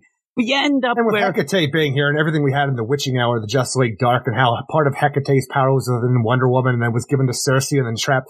All of that feels like it's just kind of thrown away now. And maybe it was during the recreation of the multiverse at the end of our last crisis. and that's how they can we would play it. Yeah. Uh, exactly. And maybe that's just the thing here. We just have Hecate on Mount Olympus keeping guard of Hippolyta, keeping her out of the way of Wonder Woman while she chooses ascension over the man's world and what she has to do. for the Yeah, story. so she ends up saying, okay. And I wish there was a reference of, you know, I didn't do this before, but now I'm going to do it agree. because of desperation. Times kind of tie this together a little tighter. Uh, but when we go into this, she's going to ascend and hey, we'll get together. You have an eternity. Boom. And by the end of it, it just felt like, okay, we don't have a ton of issues for this. It will tie into the Wonder Woman book, but you don't have a ton of issues and you're already seems like you're, you're kind of stalling a bit or you don't have enough space for the story that you're telling already. And it didn't get me that excited. I wasn't angry reading it. I didn't think like, oh, this is the biggest bullshit I ever read. It's just what I keep saying about Cloonrad's on Wonder Woman. It's just a nothing book and Wonder Woman and fans deserve more than just a nothing book, but this feels like that. And then we go up to the Cloonrads. I'm all about the G. Willow Wilson section of the story because I can't wait to see what happens. And it might, like I'm telling you, I'm not hip about everything that's happening right now because I want to see more. The idea that we're doing more than was ever set up with all of the gods. It's a little frustrating with that because I want to deal with everything that we've dealt with because I have a lot of questions. I need a lot of answers, but it's miles above what we get for the Cloonrad backup because we just go to Themyscira where all of a sudden, even though Hippolytus, I'm mean Hippolyta, even though Hera's are like, look, the gods, the Amazons, we're all tied together. The gods die, the Amazons die. But we will freaking turn our backs on the Amazons unless you choose the godhood that you deserve right now. And Wonder Woman says, okay. In the backup, we just have the idea, oh yeah, Themyscira after that Lazarus reign, it's open. There's no magical bearers anymore, and there's no more immortality for the for the Amazons. I'm like, but we were just talking about how that was a thing that we're going to keep, but now Yep. it's just man's on, Yeah, on woman's world here on against it. Paradise Island, and we're not even dealing with the idea of the Lazarus planet tie-in that we had previously, where all the freaking the armies of like men that were taken down by the Amazons are zombies in the water. and They're coming back for revenge. I'm like, we're not dealing with that. No, no, it's just two journalists who get on the island and they're killed off, and These are That's it. TikTokers. And in and with that, that's my thing that drives that's me modern day journalism, Jim. It is. Well, some people just think that the news, Eric, is Twitter. So I'll go with that as well. So you have this, and I think that it's a neat little concept of the idea. First off, no man allowed. Oh, we've kind of seen it. That kind of is lesson now. Anyway, but the idea where the protection's down and this allows these guys to find, that's kind of neat, but do it in a better way. Do it in a better than just have, hey, look, I just want to know how they got past the we're, we're gonna get yeah, really. Uh, they're uh, well, they got hit by the Lazarus, and they're Oh, they no. they now They're read. minnows now. Well, now they read minds, and they've set up some sort of megalodon fucking psychiatry. when you're going to say now they read minds, I'm like, and now they sit at the bottom of the ocean and read manga. Lazarus Rain. That's what they do. I'm telling you, and really, a lot of people are going that route lately. Er, So you have that, like, just the idea, and you could just see uh, in my mind. I'm thinking of Cloonrad writing this, like, and then we'll have the one piece of shit say, "Hey, we're at the woman world of the Chick Island." I'm like, what? Stop it! Stop it! And yeah, you have this just nonsense, and so they end up getting there, and they they get killed. I mean, they get killed by this shadowy stranger, and that's where Well, I I'm thought. we have this stranger here. It's such a weird idea because he's like, I killed these guys. The blood's down in your hands. And you look, you needed me to do this because they got back with their TikToks and like people found out that the magical barriers down. What does he say? Let me remind you that the man's world fears anything it does not understand. If their video got out, world leaders would be lining up to annex your island. I'm like, they're ambassadors. Aren't they part of the UN and stuff like that? I don't understand how that would be a problem right now because they constantly go to man's world and have a whole ambassador. I, like, I you know, know. I, I don't like, oh, we're, we're just going to take your island now. Diplomatic community. Embassy, not a, that's the word I was looking for. If I didn't kill them, you would have had to have killed them, and people might have found out. Like, Just been revoked. is the funny play here is is that this stranger is on the island as well. Now he seems to be protecting the. Yeah, he's killing them so that the Amazons don't have to. But he seems to almost be offended that they're on the island and he is there as well and not saying, forgive me for being here. That's why I even kept thinking this has to be Jason. Hubris, Jason Jim. was able to do it. I know. Uh, but again, it just plays out weird. The whole thing is weird. You end up where I think that this backup is just to be like, well, we'll do this and we'll also have the Nubia because we have to have something with her and we'll do Faruka. And I'm so like, in our main story, our front up, if you will, Wonder Woman ascended to keep all of her sisters safe. She made the sacrifice to turn her back on man's world for all of us. Our stranger is telling our Amazons and Queen Nubia here, hear me, women of Themyscira. Your sacred island is no longer under the protection of the gods. Your magic, your immortality have all been revoked. I'm like, well, that completely goes against what we just saw in our, uh, our main story. they didn't get the memo yet. Okay, they got to fax it. It's a slow fax. Yeah, I mean, seriously, and with the magic down, I don't know that their fax machine works right now. Who knows, Eric? It's the magic fax. It is.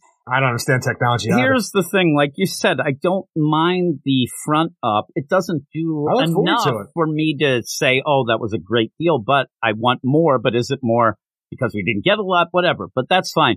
But the backup, and it's such a, a bullshit backup, and it's done by the current now going to be ending writers of Wonder Woman, which makes it even worse.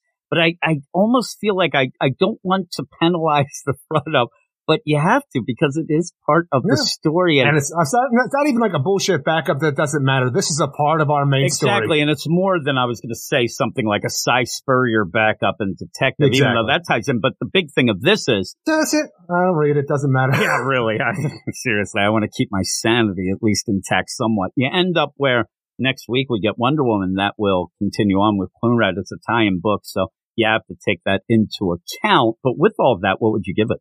Ultimately, I look forward to where we're going, but some of the inconsistencies with even the, the main story, which I look forward to, with the idea that every god in the sphere of the gods is like now taking it back. You know, they're taking it to the streets again for whatever reason. And I, I just need more overall because while we did have some setup to like some of the stuff, some of it still feels out of nowhere. The backups completely goes against our front up, but I still look forward to it because I need me some Shazam and, and Wonder Woman Shazam doing God stuff together. It's a story that I always want. wanted. Even why, you know, would bother going back and reading The War of the Gods from 1988 or 89. I forget when it comes out. It's not a great story, but the concept's there. It's solid. It's just, it's a little overwritten by the end of that story. This one, I need it to be a little bit more written, but I give it a 6.5 out of 10. Yeah, I'm giving it a six. I ended up, I did a just the score review. I do these little shorts, Eric, on the YouTubes. it's always allowed to do, folks. Man, jerk. I ended up where people were like, "Oh, really? You're that high with that?" And I'm like, I thought I was being kind of, you know, harsh on it a bit, but I do. Like I said, I, I'm not going to say I liked the front up. I'm going to say it didn't anger me, and I am interested to see how it goes. And it didn't end up because it didn't anger me. I'm kind of, you know, hopeful that we'll get some stuff and go on. But that that backup, just bullshit. But that's kind of what we expect. I think from the Cloonrads, they don't quite understand continuity, even if it means not understanding the front up. They do wacky shit and whatnot. But we'll move on to the next book, Eric. And the next book is a book that I think it's one of those. It's kind of like a a side book for us that we've enjoyed, but What are you talking about? You pulled this off your pull list, you big fucking flip flopper. I'm saying, I'm, I'm saying, we like it though more. We talk about it. Obviously, I don't hear anybody else talking about it. It, it know, reminds the me of like an I Am Batman, and the sales are very similar, unfortunately, or like a Monkey Prince and stuff like that. That Yeah. we end up, we talk about it. We want it to get better, obviously. And I had a problem with every issue coming into this with just the idea I don't know these characters. You're not giving me character work. Kind of changes here. This is actually a pleasant surprise. I'm thankful you don't get Joker incorporated here. Yeah, and that's that's a weird play, right? And the other weird Seriously. thing about it is is that you go into this and this probably ends the trade and it's kind of a weird deal. I, I don't know, but it is Batman Incorporated number six, written by Ed Brisson, art by Michele Bandini, Rex Lokus, and Clayton Cowles. And yeah, I actually do get some of the character work that I wanted, something that points out. And at the beginning, I did not know that they were going to spell out, you know, the characters in particular. And then they do. And I'm like, okay, I'm good with this. They even, I think that Ed Brisson's been told, like, nobody knows Raven Red. So in two panels, you're going to have to repeat Well, his name twice. I'm saying he's been in the book, but you just, you had these guys off doing weird things and it kind of got convoluted because you added other characters. And I was afraid of the idea. And also, by the time we're done, I'll try to pull up the names of the Joker Incorporated that will be coming. And I laugh Right. my ass off, Eric, at some of them. You are going to laugh. Alpaca. well, one of them is the tap dancing man. I'm like, what the fuck is that? The tap dancing man. I'm like, oh my goodness, you did it's it. a pretty cool way to entertain yourself, but nobody wants to do it Sure, no more. the- yeah, with that, yeah, you could also have the Charleston man, the harmonica playing man, and the whistler is what I would have Whatever, there. man. I'm the Cabbage Patch man. Well, that would be true. You are a little doughy. So you end up where I'm the you go to this, and you start off with, you know, Professor Pig, and he's pissed off, and he is gathering up some villains. He has the Riddler.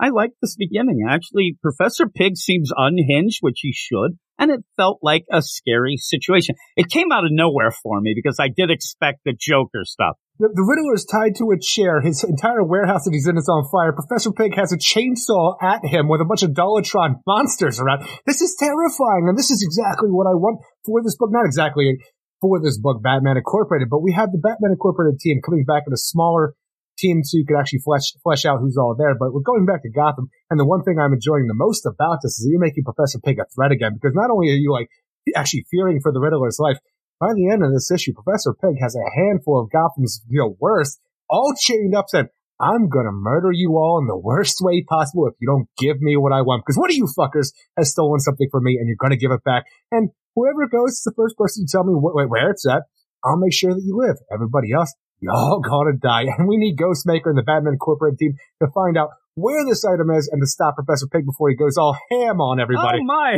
you did it. I like actually the play where, I mean, shit has gone bad. The Riddler's bleeding. He's obviously been roughed up a bit. Eh, The place is on fire and he still can't stop himself. I actually, again, when you're going to do these things, I don't need mind benders. And my, I think that this is hilarious where he does say, you know, what does a pig say, uh, is happening on a hot summer on a day? hot summer day. I'm bacon. And though that's funny, but when Professor Pig is like, huh, not your best work, Enigma. Timely for sure, but I'll give it a six out of 10. I thought that was hilarious. And by that point, you're kind of chuckling. And I think the play here is then you then slowly get to that point with everyone's hands are bloody. I'm like, oh my God, it's so scary. just that art and seeing, I'm telling you, just having the pig head and then seeing the depth where the eyes are inside it. I don't know why that freaks me out. The Dollotrons always do freak me out. Now with that, you might want to tell them to be a little more subtle with them walking down the streets and things like that because it does kind of, you know, sell them out, but it still is very horrific. This is how you should have Professor Pig and the idea that he's gathered up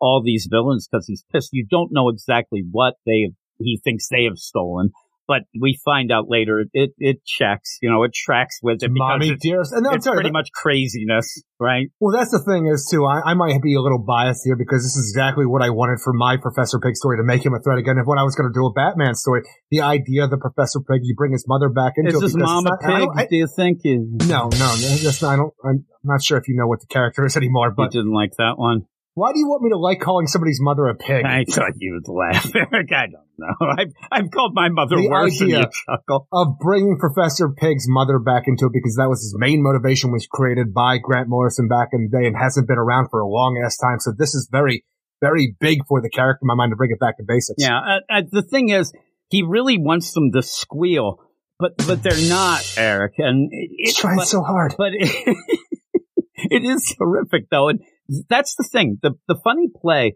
with you is you do like Professor Pig, but you also hate him because he's just awful and he scares you. He's but terrifying. that's what makes him a great character, and it's one of those where you, you have to give him that you know tr- you know terror part of it. A lot of times nowadays you'd have him come in and he's you know goofing off and stuff, right? Well, that's the thing. He's usually always just like some like cameo background player, like doing some weird experiment or whatever. And you never really have a, a series or a story that actually focuses on him as being the thread of the story. He's always a background character. But right away, when you Batman, he's off doing whatever. I have no idea how it works in the current continuity of what Batman's up to.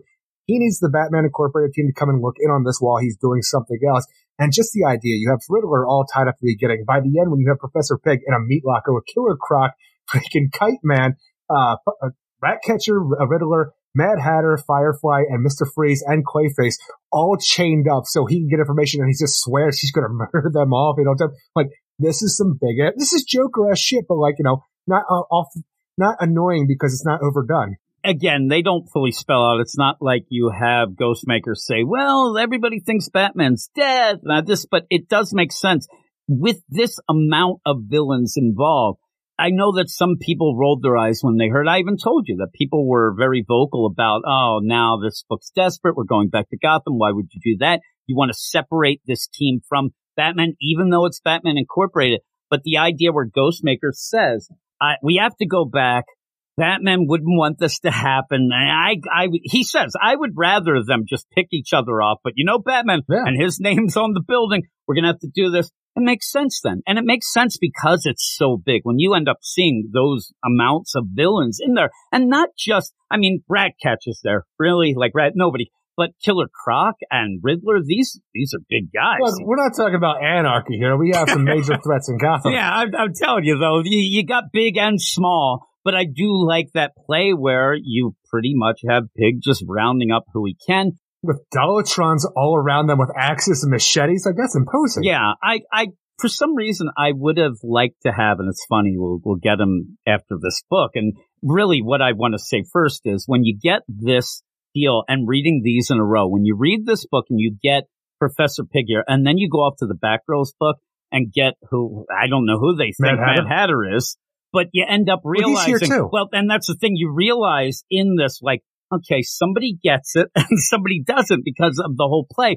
But in that, I thought that that was pretty cool. And I actually thought what I was getting to originally that when we see the mom, that it would have been like Mad Hatter, like he had some weird ideas and things like that. But Man, he's already sus. Don't I make him know, worse. well, I know. But in that, you She's my queen of hearts. in that you do have these little bit of character work. curious, curious.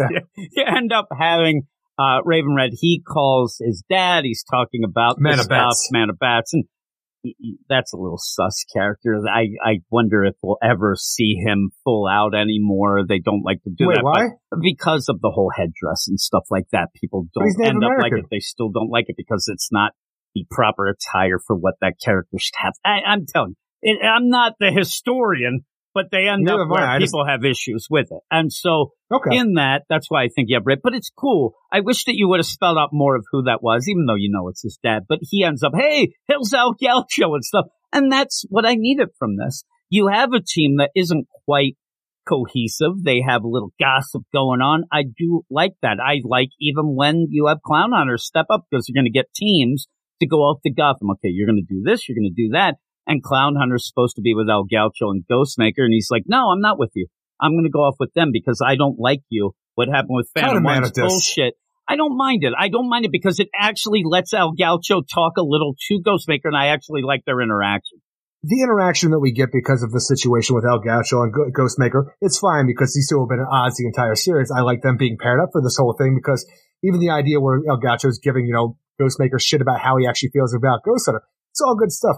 Just the idea that Ghost Hunter is now out of his Ghost Maker, like, uh, or Clown Hunter is out of his Ghost Maker uniform that was made for him, back to his original street clothes that he had previously, and he's like, I don't even like you anymore, Ghostmaker. I'm like, I don't like, I love me some drama. I like some drama that makes sense, and for some reason, it doesn't feel exactly right because even the idea that he's still on the, the Batman Incorporated team after all this, he's, he's just there to be mad at Ghostmaker and say, no, I'm not going to do what you say, Dad. I- I'm going to go over I here. know I'm what like, you're saying. I ah. agree. I agree with that, but it does set up a way that as we go forward, you need something to happen for Clown Hunter to kind of get back in line and realize, you know, that maybe Ghostmaker, that, and I think that this is a way he's separate. and Maybe he can come in and save him or do something to show. At that point in time, though, you have Ghostmaker be the genius that he is and give Ghost, uh, Clown Hunter the space he needs and separate the two because of what they just went through. yeah, well, he ends up saying that. yeah, Well, he, Like, yes, you can be weird about what happened with Phantom One and stuff, the original sidekick, but like this whole like almost rebellious attitude that he has because of all that, like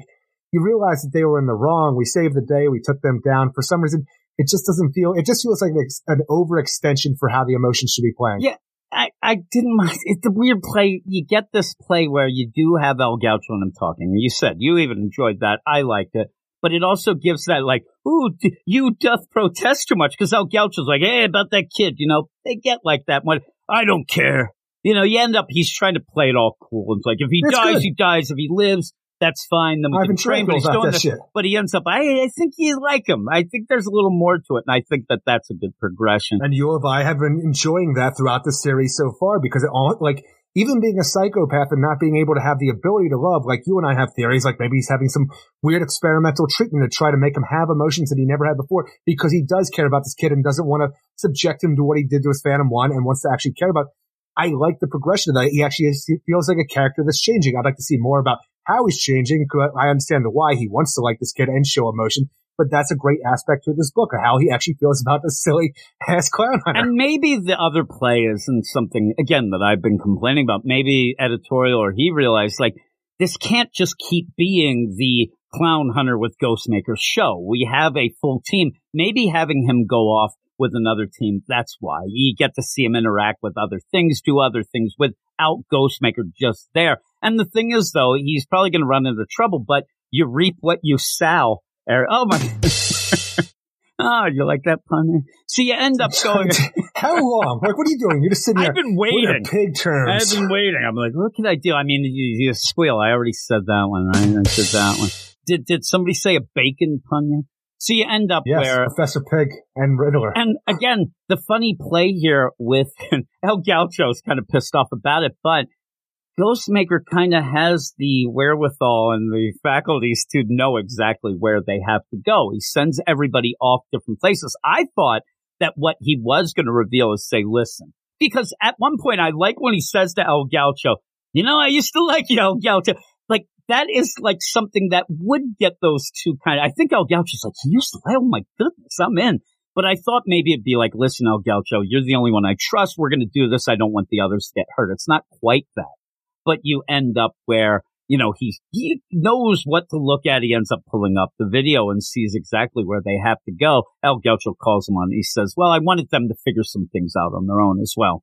It's a weird progression of the you know the detective work doesn't really play out. you get Grey Wolf and Knight talking things out, which is great. And then you get Raven Red, you get Jiro, and you get Clown, um, Clown Hunter going together off to figure some other stuff out. But essentially, hey, whoever's going to rob Professor Pig, they were sitting here in a truck for a while. There's some stuff over here. They got hungry, and for some reason that means the Hunter, shit, they were gonna, they got hungry in Gotham. We need to go to George, Marvin George's Pizza in Blüdhaven to go get pizza. Like, It's weird, right? there's no reason for us to show up in Blüdhaven for even the idea of Clown Hunter being a street kid to talk to other street kids about what they know is going on just to wind up back in Gotham. And it doesn't matter anyway because Ghost make. I'm like, the thing is, the way that Ghost, uh, Clown Hunter is acting in this, I don't like. But the worst thing is just going to Blüdhaven for what feels like no reason because while it is next door to Gotham, it's a completely different city. It doesn't feel like it needs to be here at all except for tying into, man, that Nightwing, he does watch out for us in the New Haven.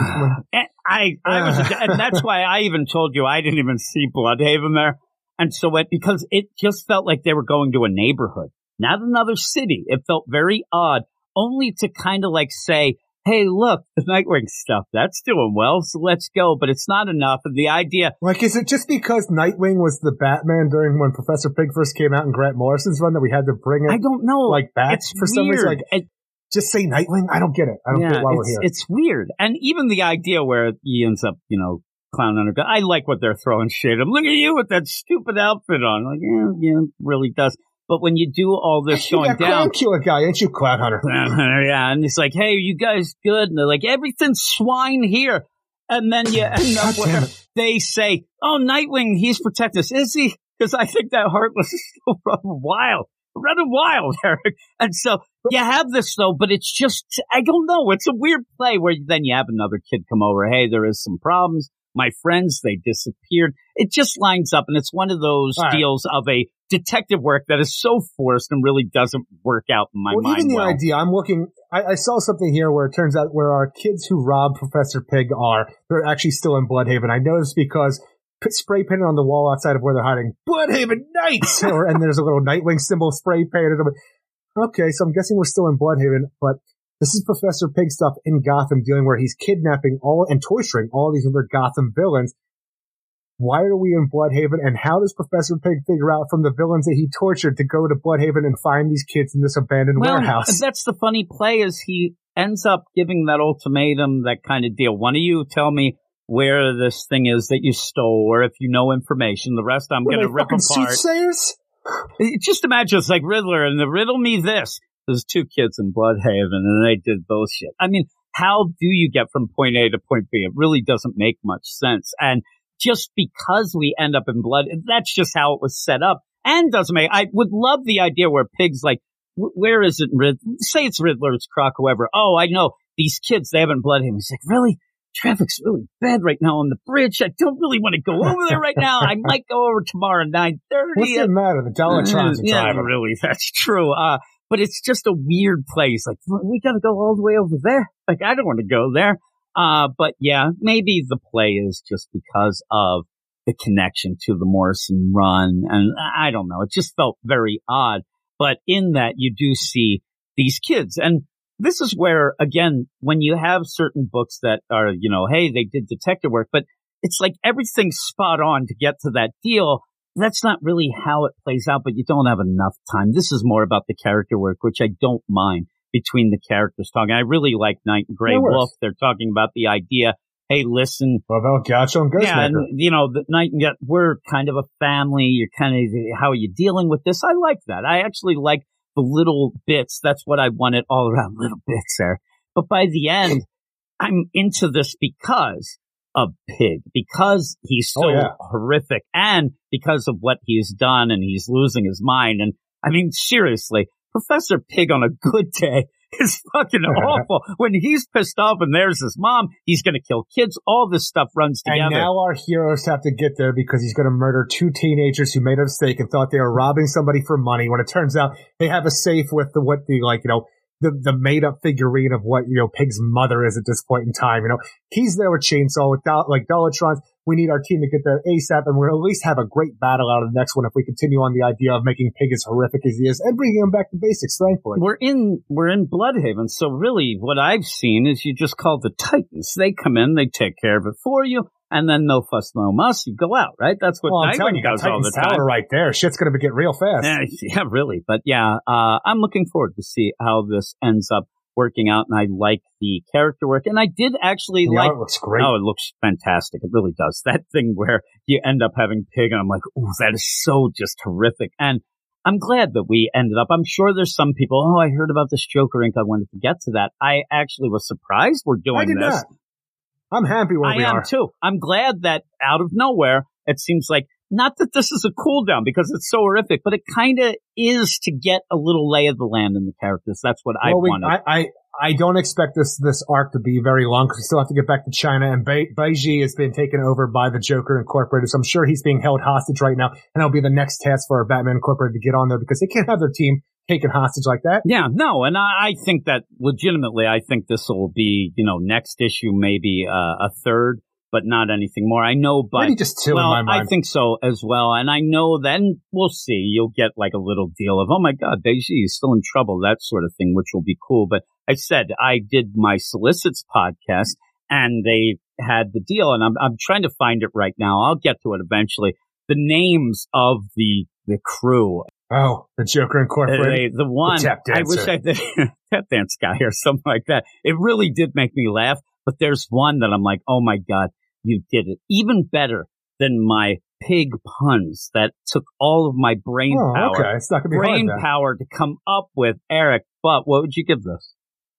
Ultimately, I give this a 7.8 out of 10. I really like this issue. I'd like to give it an 8. It's just some of the way that we got to where we are in Blüdhaven. Blüdhaven feels unnecessary for everything that we've dealt with, and it just kind of feels like it shows up out of nowhere. And while that is the biggest problem I have, just Clown Hunter being a, a kind of a dick for no, like, I understand. You can say he has reason. It just, it feels a little bit bigger than it did by the end of the previous issue to me. I agree. And and the thing that is funny, I I didn't love the first full arc because you ended up splitting up the team and they went off to take care of but you added these other characters, things got this kind of is the same. You do the same thing again, but at least you end up having some talking between them. You end up having some, you know, I don't know meaningful character work, but I got more of an idea of the characters. I'm going to go seven five. And here are the names I found. One, Eric, you'll laugh. Okay. The Joker. Oh my goodness. You also have the Ah. tap, the tap dance man, All right, tap dance man. Corvus Call, the Ghoul, Alpaca, Okay. Dusty Bronco, which has to be against El Gaucho, right? Or it would have been a Dusty Bronco. man of bats, the Dusty Bronco, which during the whole solicit deal, I said that that might have been my porn name back in the day. But then you have my favorite. Now you have to get, die laughing, and it's D A I. I don't know why that made me laugh so much. Die laughing, Eric. There you go. They did it. They did it. Did you say it was D A D Y? A I. D A I. Okay, I'm like that spells day. Laughing. L A F F Y N. They roll out their Okay. twisted plan, and it looks like Oh, shit. it looks like this would be. It says Joker Incorporated has unleashed a game of terror across the globe, thousands of lives. So it may have already been, but that might be the first issue of it. It doesn't really say that, but it seems like you know they're full out. Is that June? In that is June. Yeah. So okay. that's cool. We'll see. Die laughing. And the, the tap dance man. Dusty Bronco. I'm telling you, the tap dance man, he comes and he's doing his thing. Dusty Bronco. You got to watch out for that guy, sus. And then die laughing, right? You'll have it all. But yeah, 7 5 for me, but we'll move on to the next book and the last book of the night. And boy, this, this is something, Eric. This is something. And again, the Mad Hatter is a villain that you, you have a lot of talk about, you know, stories that you would like from the Mad Hatter. Oh, yeah. Same with Professor Pig. I was going to put those two together. and you end up where even the end of last issue, your big play was, you know, hey, I'm looking for, and I think you even said it last week when we were talking about, hey, what we're doing. You said, I'm really looking forward to this because you pretty much targeted the idea that he would look at Steph to be his Alice. You know, you have that whole play. Something along those lines, yeah. I, don't know what's going on in this. This is Batgirl's He- number he's just collecting viruses and diseases and weird things to transform people. He don't got no antidote, but he likes collecting these things. He's asking riddles, then he's making puppets. I, written by Becky Cloonan and Michael Conrad. No, no, no. Not even that. No, fuck this. No, don't even do the credits. He's not making puppets. For some reason, that guy who lived in the building was like next to Steph and Kess, who we thought was a serial killer, who had mannequin parts in the duffel bag that he was, where he was found dead. He makes robots, Yeah, mannequins. robot You know, mannequins. that again, what I think in this, the setup, ending, everything about this story is as convoluted bunch of bullshit as we got of. Hey, have a coin. Hey, let's flip Freaky it. Friday. Land on its steel, on its edge. Freaky Friday for no reason. Th- This is why this book is canceled. This is why they're off of Wonder Woman, which I think they do a little better job than this. But we'll get into the whole deal of this book and cancellation and stuff in a second. But here are the credits. Batgirls number 16, written by Becky Cloonan and Michael Conrad, art by Neil Googe, Geraldo Borges, Rico Renzi, and Becca Carey. So we end up having this deal. And the funniest play was you were looking, uh, not that you were looking for, but you wanted to see what was going on with the Mad Hatter. You said, fine, we'll get Oh, the yeah, Mad. Hatter, see what's going By the end of this, when it ends, I'm like, really? Like that, that's the story? Like, Oh, there goes the Mad Hatter. fuck? And so when you end up thinking of it in line with what was his deal with the Riddler and the Cluemaster and everything we dealt with now? the Riddler, that didn't make sense. Then the Cluemaster shows up. They don't even know the continuity of the Cluemaster. And then you get to this, and by the end, Mannequin robots of the Bat family at a tea party. why do you keep having issues and stories and arcs and all this where pretty much by the end, 90% does not make sense or matter? You end up in this where really all you're trying to do is get to Steph to be a man bat, girl bat, No, no. to then, girl and- bat. but how getting a freaky But she Friday, still has the mind because she still knows that she loves her friend through the the, powers girl from bats. within. The, the idea that they came up with this, I mean, Let's fly. are they- we're gonna fly. All of a sudden, it's like a never-ending story. I'm saying Cass is riding her like Falcor Never-ending fucking never ending story. You're going around. Oh my god, we did it! Yeah. You go from the idea of Mad Hatter to flying around on a girl bat version of We'll give her the antidote tomorrow. this ends up being the idea of Freaky Fly. Friday coin leads to, you know, Cluemaster. so glad this book's canceled. This book is bullshit. It makes no sense. This is what they end up doing though with this is they end up where we're going to grab all these characters and they just throw them in a blender and see what comes out. Nothing makes sense. In order for us to have the conclusion to all the stuff that's been set up with the idea that the Riddler was like, there was a Mad Hatter involved and your father, like, but you know, more bullshit Riddler stuff behind it, or the idea we knew for a long time that Mad Hatter was behind a lot of this, bringing Cluemaster back to life for whatever reason, because he had the Lazarus serum. But for whatever reason, I, I don't get it, but he's there. But for us to come to our finale, to make this story all come together and finally close, close this chapter out. Mad Hatter sends Grace O'Halloran, the podcaster, a letter that she then gives to the police who sit on it for three weeks. and thankfully, when they finally decide to give it to the Batgirls and say, uh, you're Gujin invited to join me for a tea party on the night of the next full moon in my parlor. Follow the White Rabbit. I'm sitting there. Well, thank God the next full moon wasn't, you know, anytime soon because you sat on this letter for weeks until Montoya decided better give it to the, the freaking Batgirls. And I even laugh because you end up having the Batgirls talking to Oracle over the comms, and you end up having the in her wheelchair. Yeah, in the wheelchair. You have her there. Still feels weird. Clicking and a clack, and later she just gets up and whatnot because it's I back know, and but it just forth. I know it though. does. It it feels weird. And Look, you're going to get the best of both worlds, but no, you're not really getting that because it's just a wheelchair. as this book was canceled, they even had you know a couple things. They're talking to people, and they're like, uh, "All we really wanted to show was how Barbara was such a good mentor to the guy." I'm like, "Really?" Because I didn't get that ever. And the idea, I thought, really, because it made me laugh. It made me laugh so much. Where Barbara's reading the letter, and it's like sincerely the Hatter, and then the bit of the any ideas, Oracle. I thought. Yeah, I think it's the Mad Hatter. Like, are you that dumb? But it isn't that. They're talking about the White Rabbit. Hey, I'm going to click clack online. Hey, there's these White Rabbit deals. We're going to follow that.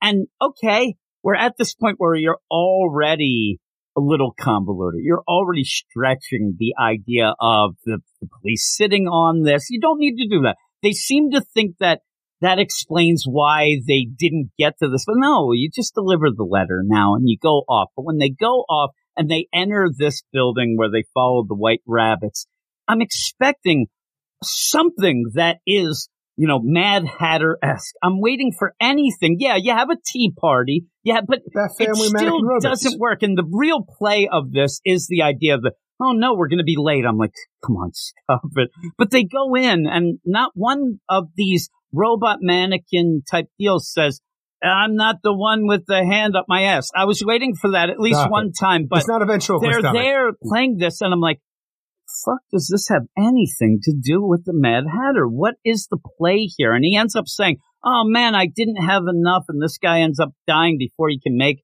the Batgirls. And I thought there was more than just two of you. It doesn't make any sense. Well, you say that, but it's it's classic. Like even Harley Quinn's a part of this cadre of freaking you know Bat Family members. Poison Ivy as well.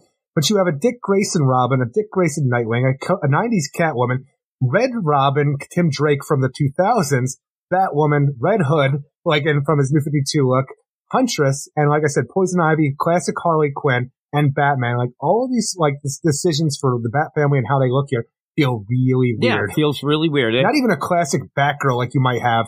Like, cause it seems like a lot of this feels like retro, cause this Robin is obviously like a Dick Grayson Robin for the way that it looks there. But you also have the, the, uh, Deep V Disco Nightwing stuff going on. But it doesn't make sense. So when you have this, again, I'm like, what, what's going on? And I don't see the other chairs. It's just, everything's just flying around and you end up where there's the Mad Hatter, seat yourself. And he's talking through, you know, a phonograph, old time phonograph deal. And it just, I don't think you can do that with a photograph. No, and nothing really screamed out It's Mad a new time Hatter with this. And, and at this point, I'm thinking my idea, well, he's a hipster, Eric. And I thought the idea like, yeah, I don't think Eric's going to get what he wants out of this. And I started giggling Well, because these robots being made by that guy who was killed by the serial killer who Steph believed was the serial killer issues ago, it just might as well be saying, Oh my God, James, my landlord. Yeah, that, exactly. It's just thrown in there. Somebody ended up arguing with me uh, again on YouTube and saying that, oh, that was perfectly set up. I'm like, really? I, I disagree. But what it is is a opportunity for the artist to draw these things as robot mannequins. But I'm telling you, The Batgirls beat the shit with out of them. all of this, I mean, the big play here is the tragic death of that guy. Because boy, he knew what he was doing. This guy was a genius, Eric. He could have made things happen. And now he's dead with the mannequin things he made. So you end up having all this and it's a fight. What does it matter? None of this matters. You end up having Batgirl talking, hey, we got to find out where Mad Hatter is. I think he might be upstairs. Oh, right. Well, we'll have to figure out how to do that. In the meantime, they're going and out of nowhere, this phonograph, it opens up and it has a little elixir that says drink me. You end up with a like, no way, you better not drink that. I don't think I'm going to drink it. I'm not, oh no, I and the just got gas. speaker shoots man back gas at him. what what progression is this, Eric? What progression is the idea that they end up? Oh my god, Steph is a girl back. Yeah, and I'll, I'll give I'll give Cloonrads one Change thing. your back, Mad I Hatter. never don't got antidotes. oh no. Are the, I don't know what they're doing in this. It just doesn't make any sense. Don't. You know me. I am Cass, your friend. Oh my god, she remembers. We we woke up early last week. I told you the dream I had. Remember? It was about when I was all alone, before I found this family, before I found you. Oh my god, I reached the girl within the bag. Oh my goodness, she was in there all along. And and I love the idea of like I was all alone before I found this family, before I found you. Remember what you said? Remember what you said? I was afraid of being alone. Oh, oh, really? Oh, there you go. I mean, well, I thought maybe they have to go to Power Girl for that revelation, right? With the, the mind reading, and then yeah, you don't, just have don't give my and then you have, you know, Barbara. "D- Stop! Watch out! You're gonna have problems. But then you end up breaking through the ceiling to then have Mad Hatter. I will tell you that a lot of times in this whole run, I haven't loved the art. There are points where I actually do like the art in a cartoony way. Yeah, it's all right. Uh, sometimes it gets a little wonky, but I don't mind it here.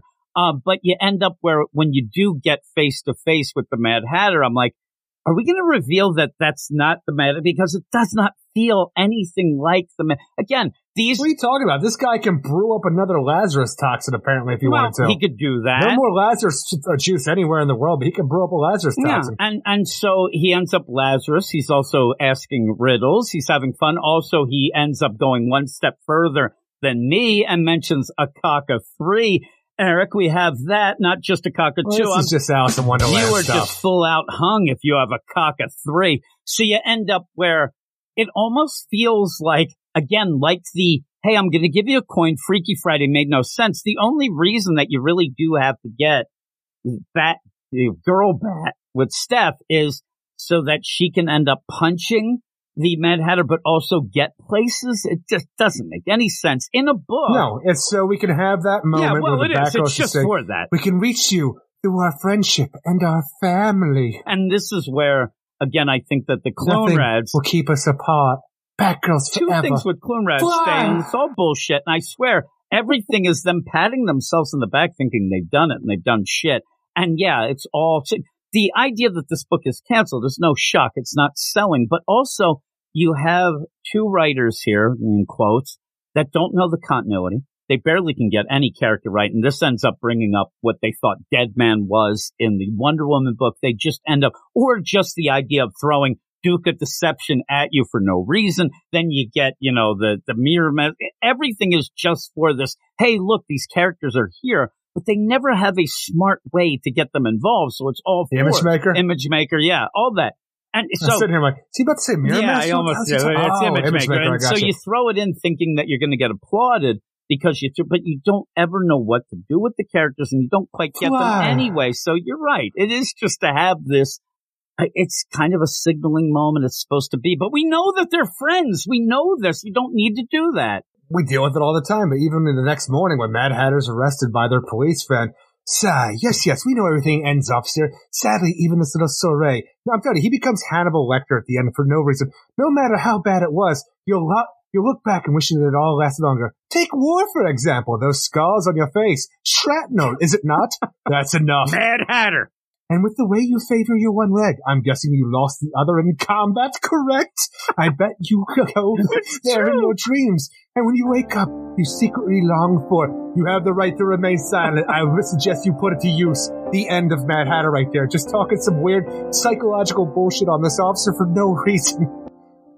You like it when your uncle used to come up on you and put his hands on you, didn't you, officer? Daddy used to come home. You could hit, you could smell the beer on his breath, didn't you, officer? The only time he ever said he loved you was when he was drunk. Isn't that true, Jim? I'm like, holy shit. They're really getting to my soul. Holy mo. Your mother used to cheat on your father. And you didn't find out until he died. But at least we had Jervis Tetch in a Mad Hatter costume, and at one point we had a table set up with tea.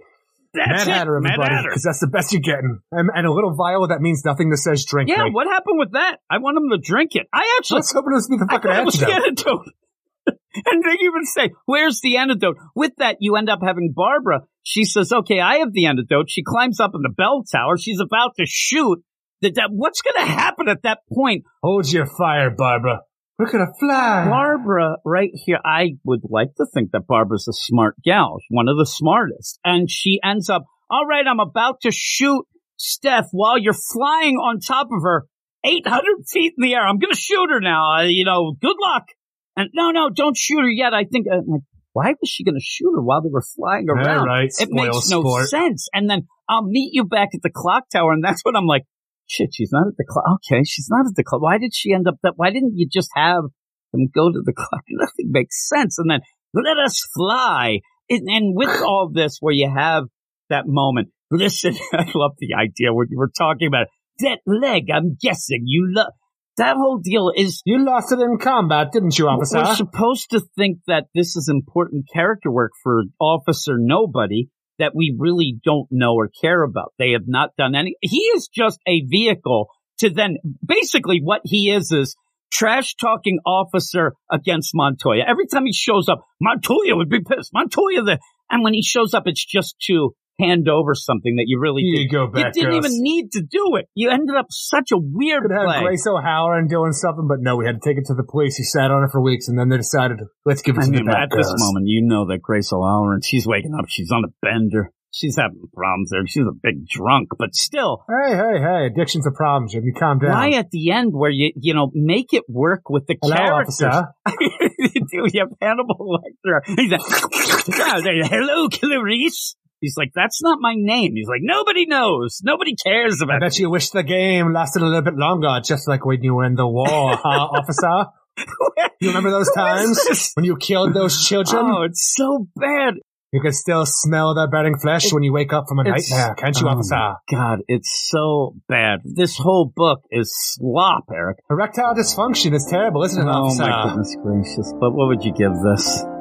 Ultimately, I give this a fuck you five because the thing is, I don't mind the art ultimately, but the story goes nowhere. And you had the idea of bringing all this wrapping around to be big, to have Mad Hatter be your big bad all along. Does nothing. It's just a weird situation over and over again, just to get your, hey, look at us, we're friends moment with the Backos, which It was you've had so nonstop in this. And all I want is a decent Yeah, story. it's so bad, and I'm giving it a fuck you five as well. and just to continue my fun, Eric, it's a bunch of hogwash. It doesn't make sense in this. Oh, we're still doing that?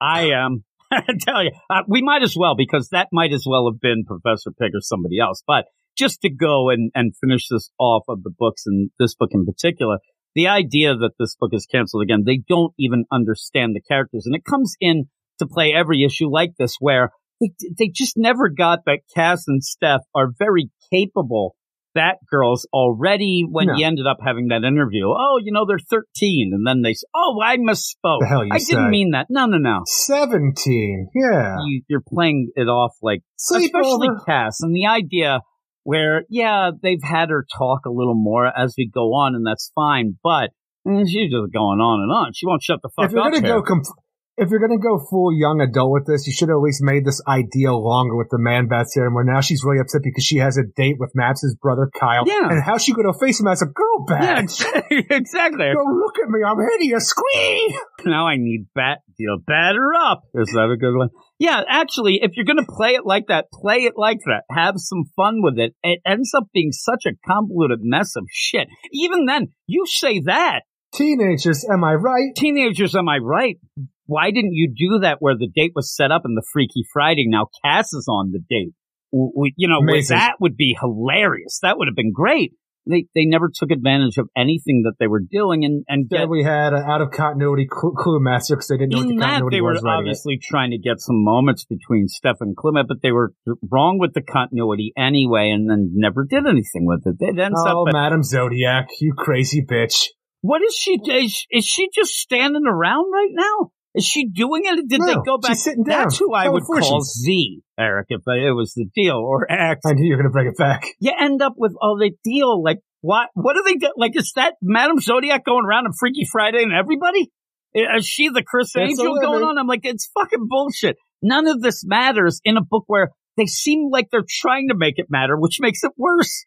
It makes it worse. Oh my God, Eric, I hate it. Shut the fuck Uh, and, and I told you one of the big plays was you were, you always do hope. They have gotten away from, okay, this book might work with another writer that's competent. they never do that anymore. Where you, No. you know it's just and I. Well, this ain't working. Cancel you always No. you are a eternal optimist. I would say you're like no no no they'll get somebody Some good say on it. Some say eternal. And I always tell you, Yeah. it's like, nah, they're done. But that in my mind, that's the scary part of it is they seem to think that maybe the characters aren't working, not really blaming the real cause of the problem, which are awful, awful writers that just don't understand their characters or, or their place in this universe. So the medium. yeah, and, and even then, when you look at that last bit, that last arc that they're going to have, or last issue that will be in June, continuity errors galore in that as well. And it's another signaling issue. They said in that solicit, and this isn't spoiling anything, they're going to be walking hand in hand with the people of Gotham to to protest gun violence. I'm like, all right, you, you did nothing. You did nothing in this. And, you know, I, I'm with that, but not in comic books. That's just ridiculous. And don't, I hate when they, the, when anybody writes an issue that you're like, all right, you just want applause and, you know, do that with a good story Or and good writing. Yeah. And Eisner indeed. Well, right now I'm going to tell you from now on, the phrases don't go full Cloonrad is what I will use. But what is your book of the week? My book of the week is Batman Incorporated number six. That's mine too. And I'm I'm looking forward to the next issue. And I, I always have, but I just there was always that bit where, man, I wish we would get more and we're actually starting to get that. So I'm I'm very happy with that. Unfortunately the book isn't selling well. Uh, but maybe this will pick things up. Maybe we'll uh, get some more eyes on that book and it'll continue going on maybe past the whole night terrors that Eric says is his summer event. It's the only event, Eric. So, It could well, be. it's the only event. So I think that it will be that. But what do we have for next week? Well, let me, I don't know let me tell you, Eric. We have one book better than the next. I hear. Oh my goodness. You'll never imagine the books Did that you lose we page again? have. No, remember I loaded up one of the things and I'm going to wait. Okay, I got it. Here we go. Some good books. I mean, I wanted to make it Patreon only just so people can He's yell at me, right? They get all set. And you are a man of the people. I applaud you I for am. that. But maybe, just maybe, people will take that as saying, you know what? That Eric Shea, a great guy. I think I'll go check out that Patreon that they talk about because two Why of these you? books will be Patreon exclusive. I have my picks. They are probably wrong, but I will still give Uh-huh. you my Hundred I'll give you my top seven that I would think might be on there, but two of these will be picked by the badasses, the Get Fresh crew. And you'll have to go to patreon.com slash weird science to check those out. A podcast that usually goes between an hour and two. Uh, two books. Me and Eric like to have fun. One of us a little more than the other sometimes. We have different ideas what fun we is. have, I have fun. I just like talking to you. I enjoy the conversation that I have with you. And I, I love the idea. Again, you're so mean in front of everybody else. But when we get done, sometimes we'll end up, you know, going three hours or so on the regular show, even four. Afterwards, me and you do hang for a while and talk about stupid shit. You yell at me and stuff, but we do end up talking for a bit. I like talking to you, Eric. And here's what we're going to talk about next week. Batman, One Bad Day, Ra's al Ghul. Think that's going to be on Spotlight? Because I do. I do as well. That is How Tom dare Taylor too, and I know that uh, you know No. people love, hate, whatever, but that Ra's al Ghul is it going to be like somebody's going to ride by in the Batmobile and throw a bunch of garbage, and one tear is going to go down Ra's, I know we just have to have a shirtless Ra's and shirtless Bruce Wayne sword fighting somewhere. and you you mean sexy sword fight, right? Is that what you mean by What the hell that? does that mean? I, I said shirts off, not pants off. Oh, okay. I thought you meant sexy deal, like the strange. I was trying to get. I thought I had my Different Pornhub ideas are sound, fun. and I don't have it. I don't know where it went. Batman, Superman, World's Finest, number thirteen, a book that everybody down at the rec center is talking about. Gabe loves this book. He wants to marry it. I think. Watch out! I love Punchline. So he's got his eyes on somebody else here. Uh, I ended up. It's weird. I started getting in a fight with some people in the Slack. Not a Oh fight, god. but I said that I do like the Batman Superman World's Finest. I think Mark Waid and Dan Mora's art's incredible. I need it to start picking up and being a little more important, especially that it's set up a bit of that Lazarus planet that was a downer. So I hope that we start getting that going forward and they're going to be going off and doing Shazam as well, but it's still a fun book. Shazam! Still a fun book. Uh, you have Catwoman number 53. I will admit to everybody here, including Eric Shea, that Eric, me and you kind of, kind of arguing about that story, but also involving street flavor ramen it's become a book that I'm looking more and more forward to. But it, There you it's a go. weird play. It's not really a good reason, but still is. I don't no, know. No, I'm, I'm telling you, I was looking forward because I thought the idea of Catwoman in jail and Eiko doing Catwoman stuff on the outside would have been really cool. It's just didn't pan out that way with the next issue after But we have the fun initial setup. talking about it. It brings up a lot of wacky ideas. I will give everybody a little heads up, including you. You do get a little more of Eiko as Catwoman and get a little setup with that in this issue. So if that's something you're looking forward to, we should get a little bit of that. We have DCeased War of the Undead Gods, number seven. I actually have to admit I forget about this book until it pops up Me again. too. Uh, okay. I really don't have that much to say about it. It's okay. And we, All right, we kind of like, mm, we're kind of done with the whole disease. You say that. I'm trying to remember where he left off. I know Mxyzptlk was causing all sorts of monkey shines he was, Eric. Didn't he get killed? He might have. Uh, yeah, yeah. Yeah, actually, really, we had the big deal. Spectre, uh, Alfred.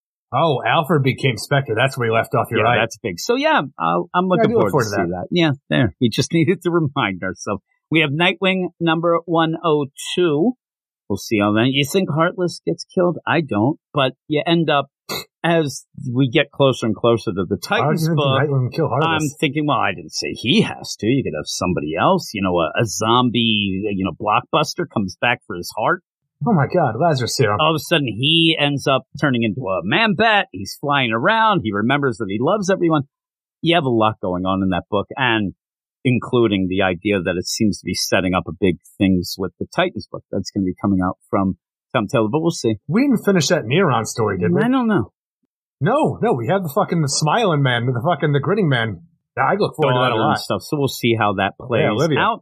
We also have a book that we were really impressed with. The number one, we have Superman number two, and we did like that first issue. So I'm looking forward to that. Superman Corp. Yeah, so we'll see how that plays out. Now, I'll throw out a book here. We're not talking about it on the podcast book for people because a lot of people we're digging that Swamp Thing Green Hell, but the idea that the second issue ended up being delayed for a year God, JSA, and don't a do this lot to of me. people actually ended up saying like, eh, I'm not going to get involved because that number three is never going to come out, whatnot. It comes out next week. So if that, if you were in that boat Never comes out. and the Flash 795, I wish more people, people do seem to, you know, realize that Jeremy Adams is doing good stuff, but I still don't hear a lot of people talking about the one minute war, but we're enjoying it. We had some fun. I mean, really in that, almost like the play of Spectre Alfred. Badass Jay Garrick has a Jay big ass Garrick at the end. We were so big on and his big ass gun and all that. Oh, it's gonna be cool. BFG. Yeah, it is. And then we have Wonder Woman number seven ninety seven. Man's gonna take it to you. Which I that I do enjoy when you have a big story that this is supposed to be. I do like where we have the tie-in next week and then we go, so we don't have to wait too long because I forget about things. Shazam! Yeah, and so hopefully we'll get more of that, uh, and maybe even find out, you know, what's up with Themyscira and the well. What about the Well of Souls, Eric? Do you think by the end of all of Shut this we'll get some sort of answer to what's going on with Didn't the the Well Lazarus? Rain start screwing Doom's doorway again? Yeah, I think uh, it would be cool to see the Lazarus come up the Well of Souls and nonsense. Well, I'm, now I say that, all I can think of those pirates coming. what the fuck happened to them? Ghost Pirates. Ghost pirates. I mean, that's pretty cool. We didn't get much of that. What happened? Uh, but I would say that in my heart of hearts, that the I want to say that they'll grab that Superman number two, but I do think we'll get DCeased War the Undead Gods seven and Batman One Bad Day al Ghul. That would be what I think that the badasses would pick. Do you have a pick, Eric? What do you think? You think that's pretty good picks, right? I forget everything you just said, Oh. honestly, about everything that's coming out next week. I'm going to say Wonder Woman and uh, Ra's al Ghul. That'd be cool. But most of the One Bad Days seemingly have been on the the spotlight. They've been grabbing that, and which actually it's not a bad thing. We get done an extra size issue ahead of time where you have a little more. But DCeased is a good Room to too. go. But I feel like that's usually on the main podcast.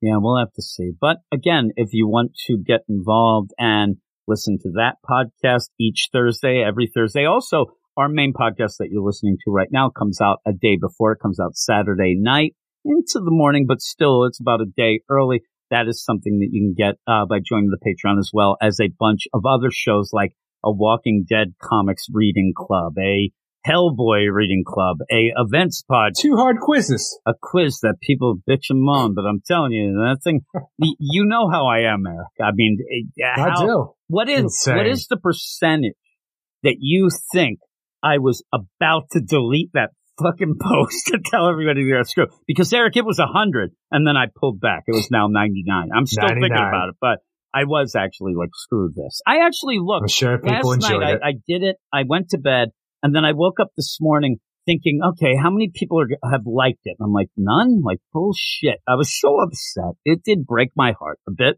but luckily I boy. turned into a girl bat and flew around because then I realized it was always within me all along. But thanks everybody for listening. I'll say it one more time if you want to help us out for everything we do here and get a lot of podcasts in return as well. Well, I'll say that, but go to the patreon.com slash weird science. But Eric is right. We always forget. It's not something we push. We end up, if you like the podcast, you like what you hear, please go and rate and review it anywhere you can do that where you listen. It does really help out. And if you do it anywhere besides for iTunes, let us know about it and we'll give you a shout out on the show. and we show. will give a shout out to anybody who does that. And so with that, it, it, I say iTunes, it's Apple Podcasts now forever.